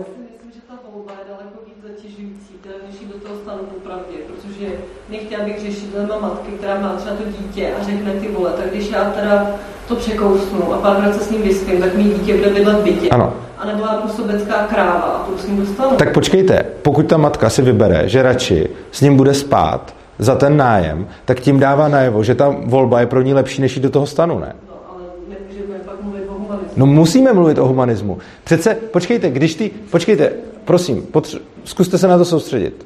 Když ta matka si vybere, že radši bude spát s tím člověkem, aby tam mohla bydlet, tak tím ona demonstruje, že je to pro ní lepší varianta, než jít spát do toho lesa pod ten stan, ne? Jinak by si to nevybrala. Kdyby ta volba pro ní... Ale to je jedno. V součtu je to pro ní lepší. Jinak by to neudělala, protože ona vždycky může jít do toho stanu. Pro ní je lepší mít tu možnost, než ji nemít. Protože, podívejte se, když máte prostě dvě, máte dvě cesty, kterými můžete jít a víte, co na nich je, a prostě buď si můžete vybrat, anebo budete mít jenom jednu. No tak ale mož, moc si vybrat je lepší, protože v nejhorším případě to můžu převést na ten druhý příklad, kdy půjdu tou jednou, která mi jediná zbyla. A když si můžu vybrat, no tak aspoň pro někoho je to lepší, tahle ta volba. Čili to aspoň pomůže někomu, zatímco když to, když to bude zakázané, tak to nepomůže vůbec nikomu. Prostě ona, když nemá prachy, tak mimochodem, ona má vždycky možnost být prostitutka. A spát s někým jiným, podstupovat ještě nějaký nebezpečí a další rizika a vydělat si tím na ten nájem. Takže v podstatě, vy, jakože, když ona ty prachy nemá a je ochotná se s někým vyspat za ty peníze, no tak tím, že znemožníte tomu, kdo nabízí ten byt, dát tuhle tu možnost, tak tu ženskou natlačíte do toho, že ona bude někam prostituovat a bude to mít mnohem nebezpečnější, než když to udělá takhle přímo. Že? Pro mě to ukazuje, kam až je kapitalismus schopný dojít a a to přece nezáleží vůbec na kapitalismu.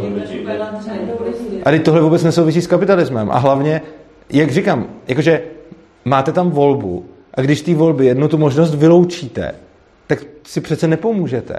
Jakože... Prostě. Jako fakt v nějakých situacích nemůžeme mluvit o Ale tak si představte, pro vás je to třeba hrozný, ale představte si, že máte matku, pro kterou ta volba tak hrozná není. No já si představu tu matku, pro kterou je. Ano, ale... A pokud ano. taková existuje... Tak musí, tak všem ostatním zhoršíte život těm, pro který je to v pohodě? Čili vy, jinými slovy proto, abyste se vy necítila špatně, odsoudíte všechny matky, které jsou celkem v pohodě, ochotný se vyspat s kýmkoliv, k tomu, že nesmějí, abyste se vycítila dobře, tak jejich děti odsoudíte k tomu, aby šli do toho lesa nebo aby je dali do děcáku? Prostě Počkejte, ne, to, ne, počkejte, počkejte, počkejte, prosím. Když dáte všem, když dáte všem dostupný bydlení, tak tohle to nemusíte vůbec řešit. Ale tohle to je řešení za situace, že to dostupné bydlení není. Takže otázka zní, proto abyste se vycítila líp, odsoudíte děti té matky, který je, pro kterou je celkem v pohodě se s někým vyspat za nájem, aby ty děti šly na sociálku od děcáku, pro váš dobrý pocit? Oni nemůžou jít na sociálku od děcáku, protože nemá kdy bydlet. No ta, která s nima šla do garáže, tak ty, no ta, která šla do garáže, tak ty je vzali. A v tom případě to bylo selhání úřednice. Tam jako um, případ rodí, uh, manželů Valových uh, vedl k tomu, že tohle, jakoby odebírání dětí jenom kvůli špatným sociálním poměrům není dneska možné. No tohle se stalo, myslím, teď v zimě. Jasně, bylo to selhání. Tam v tom případě to byla chyba. On, tohle není možné. Nebo si našel nějaký zástupný důvod, ale jako kvůli tomu se to dělat No kvůli tomu se to ale stalo. No ale, ale je to špatně. No dobře, je to špatně, ale je spousta věcí je špatně. Ale pořád. Dobře, tak a teď jste se, dobře, teď jste se chytla něčeho úplně nepod... Za, umožňuje, zákon umožňuje sociálce vzít jakýkoliv dítě a zdůvodňuje až později po třech dnech. Sociálka může přijít k vašemu dítě a vzít ho bez ohledu na cokoliv a má tři dny. Ho. No na tři dny jo. No to jo, a musíme pak brát. No a teď, nicméně teď jste otekla k úplně od toho tématu k něčemu úplně nepodstatnému. Ta podstata je, ne, myslím, že, že, že že se tady o těch věcech jako vůbec neměli No vy jste o nich začala. Aby tyhle ty situace nenastávaly, pokud chceme ano. nějakým způsobem uh, vytvářet lepší podmínky pro lidi a pro ano. svět. Souhlasím. Ano, souhlasím. Je dobrý najít řešení. Ale když to řešení neexistuje, tak pro boha těm lidem aspoň neberte tu možnost volby.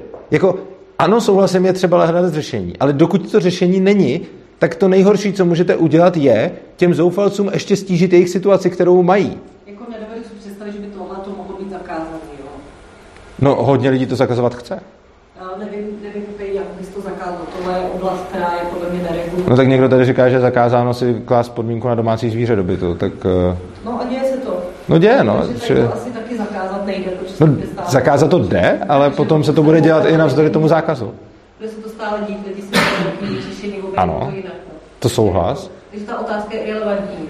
No a vy jste z ní přišla, že jo? Zakazovat něco, co se zakázat nedá. Ano. Pro mě je to tak, že by byla ráda, kdyby tady k těm situacím nedocházelo. No dobře, ale... Měli bychom se snažit, aby to... A problém je, že vy jste přišel s nějakou otázkou, kterou když jsme tady rozebírali, tak po čtvrt hodině sama řeknete, že ta otázka je irrelevantní. To je jako... Ale myslím si, úplně jinde a tohle byla nějaká blbá odbočka od toho jako základu, o kterým, o kterým tam šlo předtím. Ale okay. jsme se zaciklili. Můžu se ještě zeptat, je tak osobně nějaký, jakoby, co byste přímo navrhoval, nějaký dobrý díl ohledně toho, ohledně třeba jakoby, uh, nějaký autory nebo jo. Mary Gilman Rosbart uh, je určitě duchovní otec anarchokapitalismu. Uh, For a New Liberty je asi od něj takový základní dílo, víc ekonomičtější, třeba Man Economy and State. Potom z té rakouské ekonomie Ludwig von Mises, uh, například mně se strašně líbá Human Action, Problém je, že je to knižka, která má asi tisíc stran a většina lidí přijde nečtivá. Mně přijde třeba skvělá. Mně přijde úplně skvělá, jako, ale většina lidí řekne, že to je nestravitelný. Ludwig von Mises. Mises. Uh, Mises. Ne, Mises. Jo, promiň, já jsem se tam vypl. Mises. Uh, a tento napsal teda víc, pak třeba daleko stravitelnější je byrokracie od něj, taky od Misese. A potom nějaký současní autoři, já třeba mám strašně rád Voltra Bloka, například obhajobu neobhajitelného, nebo já nevím, Kincelu můžeme doporučit. Uh, já nevím, co ještě můžu. Tucker píše docela ty blogové Je- příspěvky. Potom jsou takový dva tady, jo, Jeffrey Tucker, ten se asi bude víc líbit vám. Potom myslím, že třeba tady v téhle společnosti Hans Hermann Hoppe, ten se vám líbit moc nebude. A nevím, no. Uh, je jich spousta. Ten Rothbard skoro všechno od něj je přeložený do češtiny. A Rothbard... Ro, Rozba, Rothbard. Jo, jo, jo, jo, jo přesně tak. A je dobrý, že on uh, mluví o ekonomii, třeba uh, ekonomie státních zásahů se to jmenuje v češtině. Že to je vyložený kniha čist, čistě o ekonomii, ale to strašně čtivý, že to fakt člověk pochopí. Že to je jako fajn, že on tam vysvětluje i různé jako daňové teorie, progresivní daně, regresivní daně, ale fakt, že to pochopí člověk jako bez základu ekonomie. Že to je no, Kincela, nevím, jestli jsem zmiňoval. Mm. Uh, No. je nejlepší, Mises Rothbard. Jo, Mises, takhle, Mises je hodně o ekonomii a ten Rothbard je o anarchokapitalismu. Mises ani nebyl anarchokapitalista. Hmm. Potom samozřejmě jsou další ještě autoři z rakouské ekonomické školy, třeba Ben Baverk nebo eh, Karl Menger. Eh, pak samozřejmě, pak samozřejmě, že jo, Bastiat, zase ekonomický čtení. Hmm. To, je, to je strašně dobrý čtivo, je to úderný, to byl, to byl strašně dobrý spisovatel v tom, že uměl být strašně stručný, úderný a jasný je to už 250 let starý, někdy v roce 1850 napsal, co je a co není vidět. Uh, když je to 1850, tak to není 250 let, že jo? tak je to 150 let. No, uh, takže uh, Bastiat je skvělý autor, ne anarchokapitalista, ale ekonomicky hrozně skvěle osvětluje Cantillon, Turgot, taky já, ekonomové. Já jsem se četl nedávno, asi budete znamenat, to možná nebude jako přímo vaše, ale od Alberta Camu a člověk revoltující se mi hrozně líbil. Jo. Potom jsem četl toho Bakunina. Jako Bakunin je, uh, Bakunin je anarchista, ale není to jakoby, je spousta anarchistických škol. vlastně anarchie je strašně stará myšlenka, první změna, první změnil Lao, Lao Tse asi 600 před naším letopočtem a následně z anarchie vznikalo spousta různých anarchistických škol, uh, že jo, anarchokolektivismus, anarchokomunismus, anarchopacifismus a zase na druhou stranu ten anarchokapitalismus, anarchoindividualismus a tak podobně. A jsou tam různí autoři. Takže anarcho-křesťanský anarchismus, třeba je, je ten, přesně tak, jako třeba Tolstoj byl, Tolstoj byl eh, vlastně anarchopacifista, řekněme. Uh, je, je spousta různých autorů a třeba Bakunin zrovna jako je určitě anarchista, ale není anarchokapitalista, jo? takže je třeba dávat pozor, že jakoby ne každý anarchistický autor je zároveň anarchokapitalistický autor. Takže prostě těch anarchistů je hodně a mezi sebou eh, mají značný, jakože všichni se shodují k tomu odporu ke státu, ale potom se ještě lišej v různých dalších postojích k dalším věcem a někteří se liší hodně. Někteří jsou docela kompatibilní, někteří jsou hodně jiný. Napsal jsem před několika lety článek, eh, jmenuje se Není anarchista jako anarchista. Eh, najdete to na Ludwig von Mises institutu nebo na Defensově weblogu, normálně jako pode mnou autor Urza a tam najdete přehled nějakých základních, asi třeba 15 nebo 10, já nevím kolika anarchistických směrů. U každého najdete uvedený nějaký jejich základní autory, a přibližně jako nějaký krátký schrnutí prostě toho, co ten anarchismus jako je a čím se od sebe lišej. E, takže vás můžu odkázat na ten, na ten svůj článek a tam najdete spoustu autorů.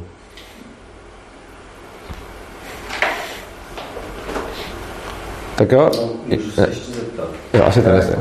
Ta anarchie, kapitalismus prostě nebudou. Nikdy nebudou. jako, a je to, je to anarchie, to je, to je založená vlastně na předpokladu, že lidi budou takovýto žít a nechat žít. Lidskost a kapitalismus, ten je, je založený jakoby, jako ta anarchie by fungovala, kdyby všichni lidi byli hodní na sebe a, a tak.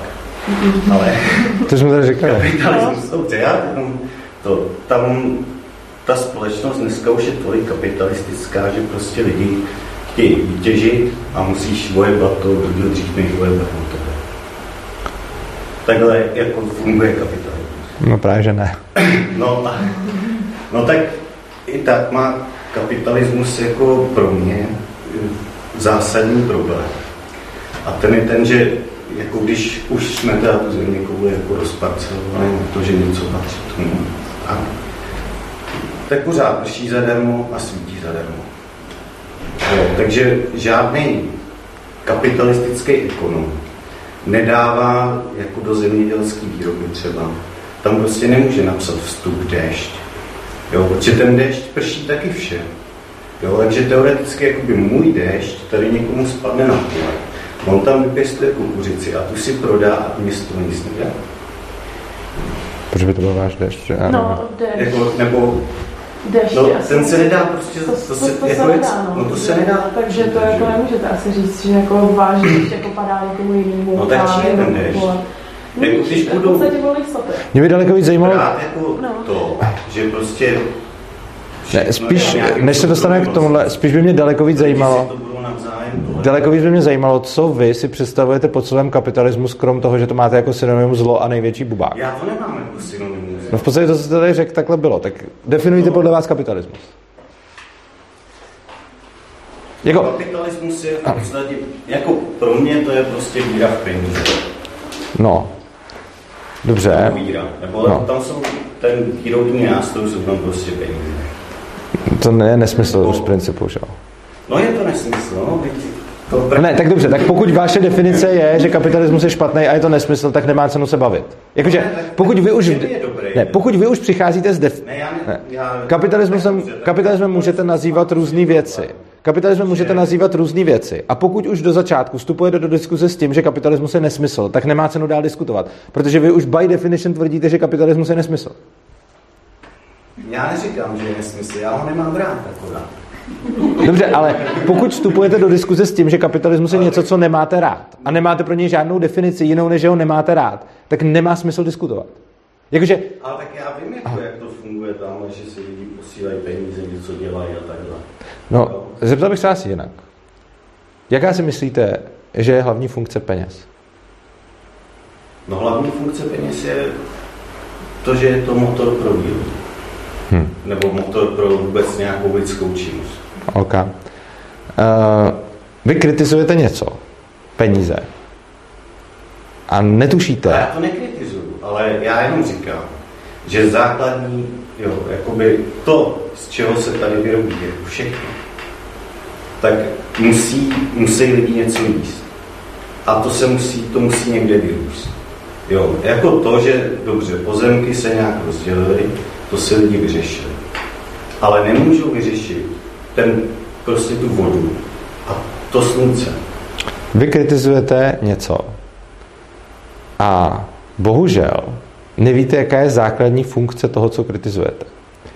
Což je bohužel strašně častý, protože lidi, protože se to dneska ve školách neučí, neznají, jaká je hlavní funkce peněz. A hrozně často a rádi na peníze nadávají a řeknou, že víra v peníze je něco špatného, co nemají rádi a podobně. Ale když se těch lidí zeptáte, k čemu jsou peníze, co je jejich smyslem, proč tady jsou, jaká je jejich nejzásadnější funkce, tak nevědí. To je něco jako kritizovat antibiotika za to, že vám zabijou střevní... Uh, buď můžu mluvit, anebo můžete mluvit vy. Je není možný obojí. No. Uh, a tak jako ty peníze, ale mně jde o to, že prostě některé věci se nedají na peníze učit. Buď a můžete mluvit vy nebo já, je to, no, je to na vás. No já vám to chci jenom vysvětlit. Dobře. Uh, tak to vysvětlete a potom to zkusím ještě jednou a pokud mi znovu skočí do řeči, tak už to neskusím. Takže ještě jednou. No ne, tak normální podnikatel, když bude mít pole, tak má několik možností. On může z toho pole vytěžit maximum na tři roky, pak to pole prodat, to pole už bude k a on si koupí něco jiného, zase na tom vydělá další peníze a půjde, půjde takhle zase dál. A nebo se o to pole může stát, bude mít třetinu z toho, co by měl za ty tři roky. Jo, za ty tři roky vydělá třetinu. Ale bude tam moc dělat dalších 20 let. A to pole zůstane důvodní. Důvod, proč tohle to říkáte, a já pořád trvám na svém je, že podle mě neznáte hlavní funkci peněz. A teďkon je potřeba, pokud chcete, abych vám dal odpověď, která vám bude dávat smysl, abyste mě teď poslouchal a neskákal mi do toho. Jestli mi do toho zase skočíte, tak to vzdávám. Uh, podívejte. Hlavní funkce peněz spočívá v tom, že to není tak, aby to lidi hrabali, aby to byl motor pro výrobu a podobně. Hlavní funkce peněz je, že jsou komunikačním nástrojem mezi lidma. Peníze a ceny jsou nositelem informací nositelem neuvěřitelného množství decentralizovaných informací, které si jinak přinést nedokážeme. Je to něco jako ještě mnohem lepší internet. Dám vám příklad. Řekněme, že někde v daleké zemi bude třeba produkce kávy. Teď třeba v nějakých uh, jeho amerických zemí. A tam se stane problém, v důsledku čeho se té kávy bude vyrábět méně. Uh, kdybychom neměli peníze, tak lidi netušej vůbec, většina lidí vůbec neví, že je nějaký problém a že je méně kávy. Což znamená, že budou kávy spotřebovávat stále stejně a bude jí potom nedostatek.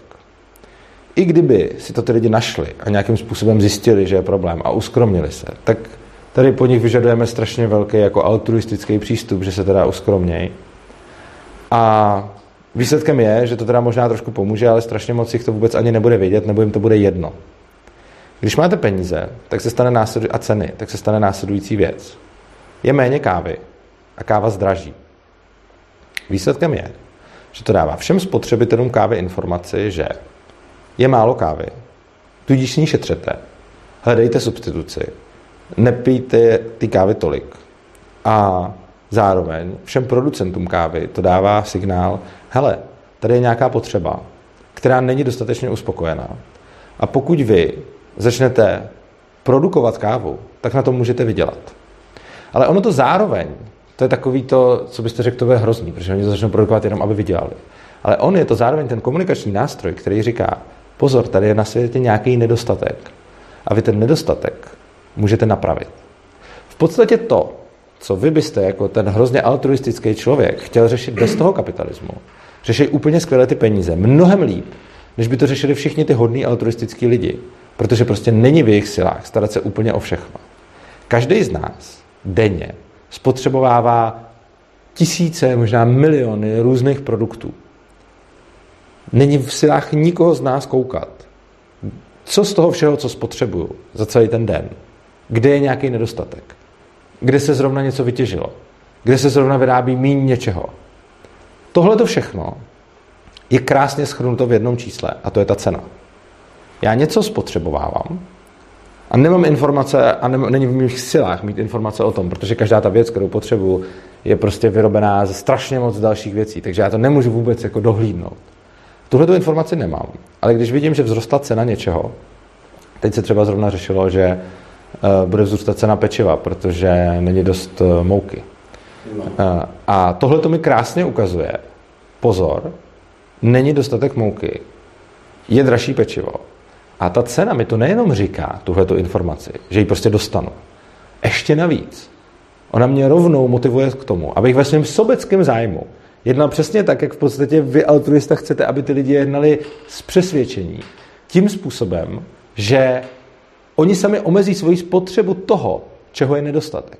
Takže to, že někde vzroste cena, je komunikační nástroj, který signalizuje, pozor, tady je něčeho nedostatek, tady je něčeho málo. A říká, za prvé, vy všichni, co to používáte, zamyslete se nad tím, jestli to nemůžete něčím nahradit nebo tu spotřebu omezit. A to oni to udělají ve svém sobeckém zájmu, to je tam ještě to super. A za druhé, vy všichni, kdo to produkujete, tak na to můžete vydělat. To je v tom jazyku, který vy nemáte rád. Ale v tom jazyku, který vy máte rád, jim říkáte, tady mají lidi problém, který chtějí řešit a vy můžete pomoct ho řešit a můžete být prospěšní společnosti.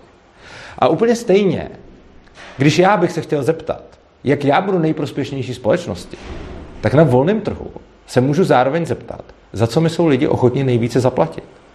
Já když chci znát svoje uplatnění a chci vidět, jak já nejlíp pomůžu lidem, tak se můžu zeptat, za jakou profesi kterou když budu vykonávat, mi ti lidi nejlíp zaplatí. A zhodnotím, jak mě to baví, zhodnotím, jaký k tomu mám vlohy, jak moc to umím a tak dále.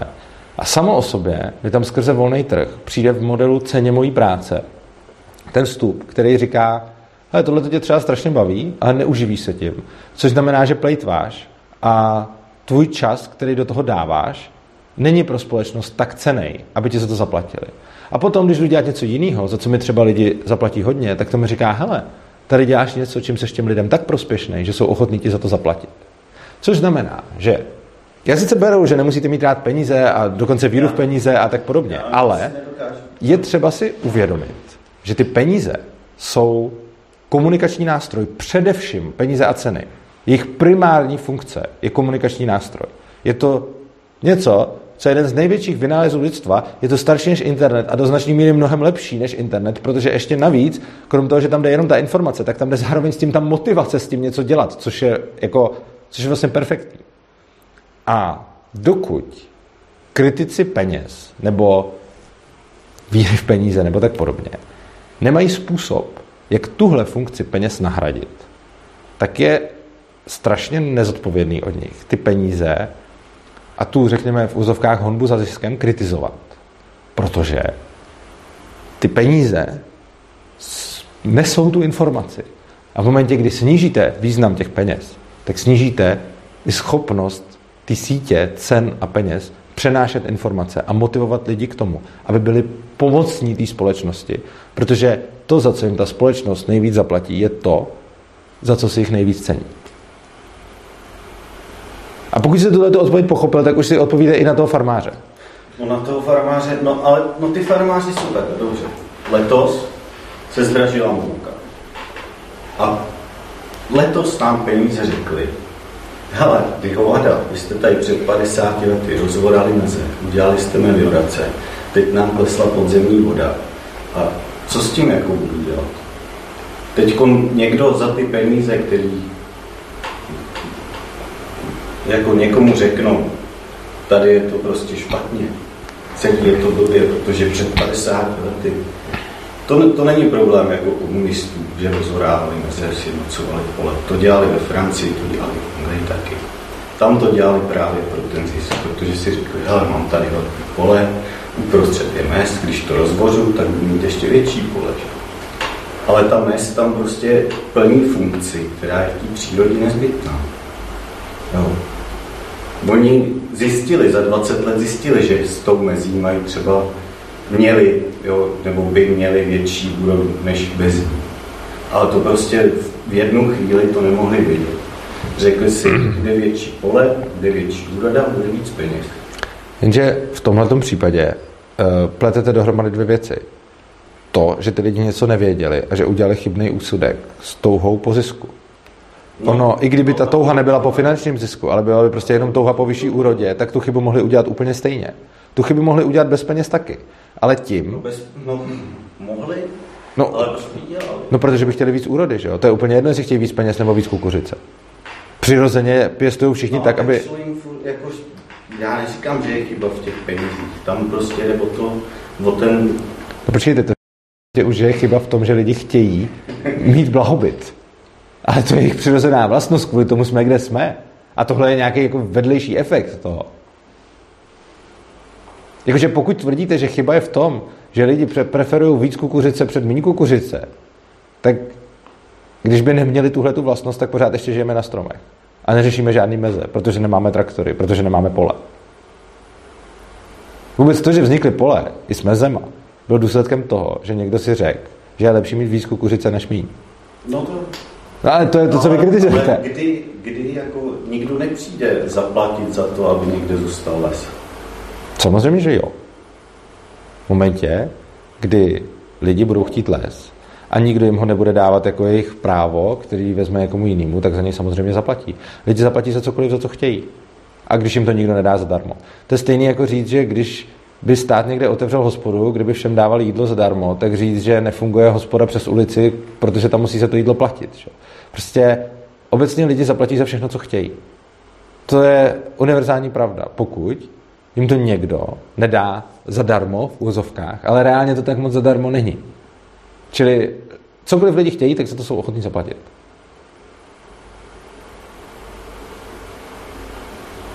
No to je hezký, no. Jako, pokud vás tak dráždí ty peníze, tak si tam můžete představit třeba čas. Čas a peníze jsou docela obou straně směnitelný, víceméně. A pokud vás tak dráždí, že to platidlem jsou peníze, tak si představujte, že to náš čas, naše práce. To pro vás možná bude přijatelnější. Ale je to víceméně pořád to tež. Funkce peněz je, že mi dokáže vyčíslit, jaká moje práce má pro společnost jakou hodnotu. Protože já to blbě porovnám. Čili ty peníze jsou jenom číselný přiřazení, jako ohodnocení něčeho.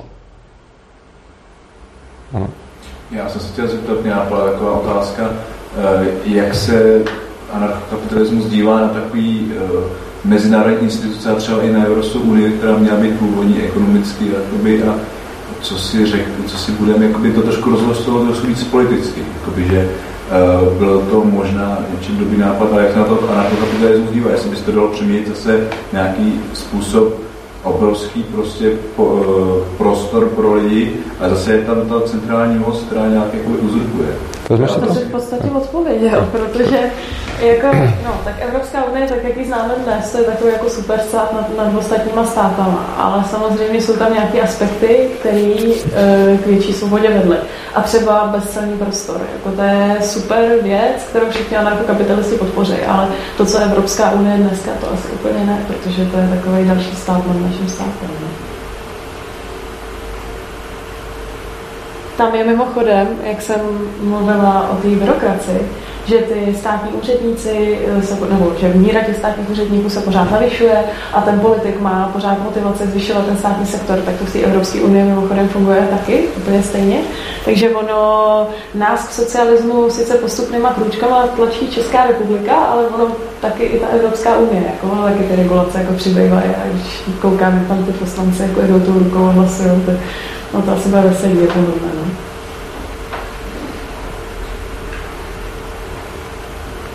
OK. Že by vše? Žádný další dotaz? OK, tak uh, my vám moc děkujeme, že jste přišli.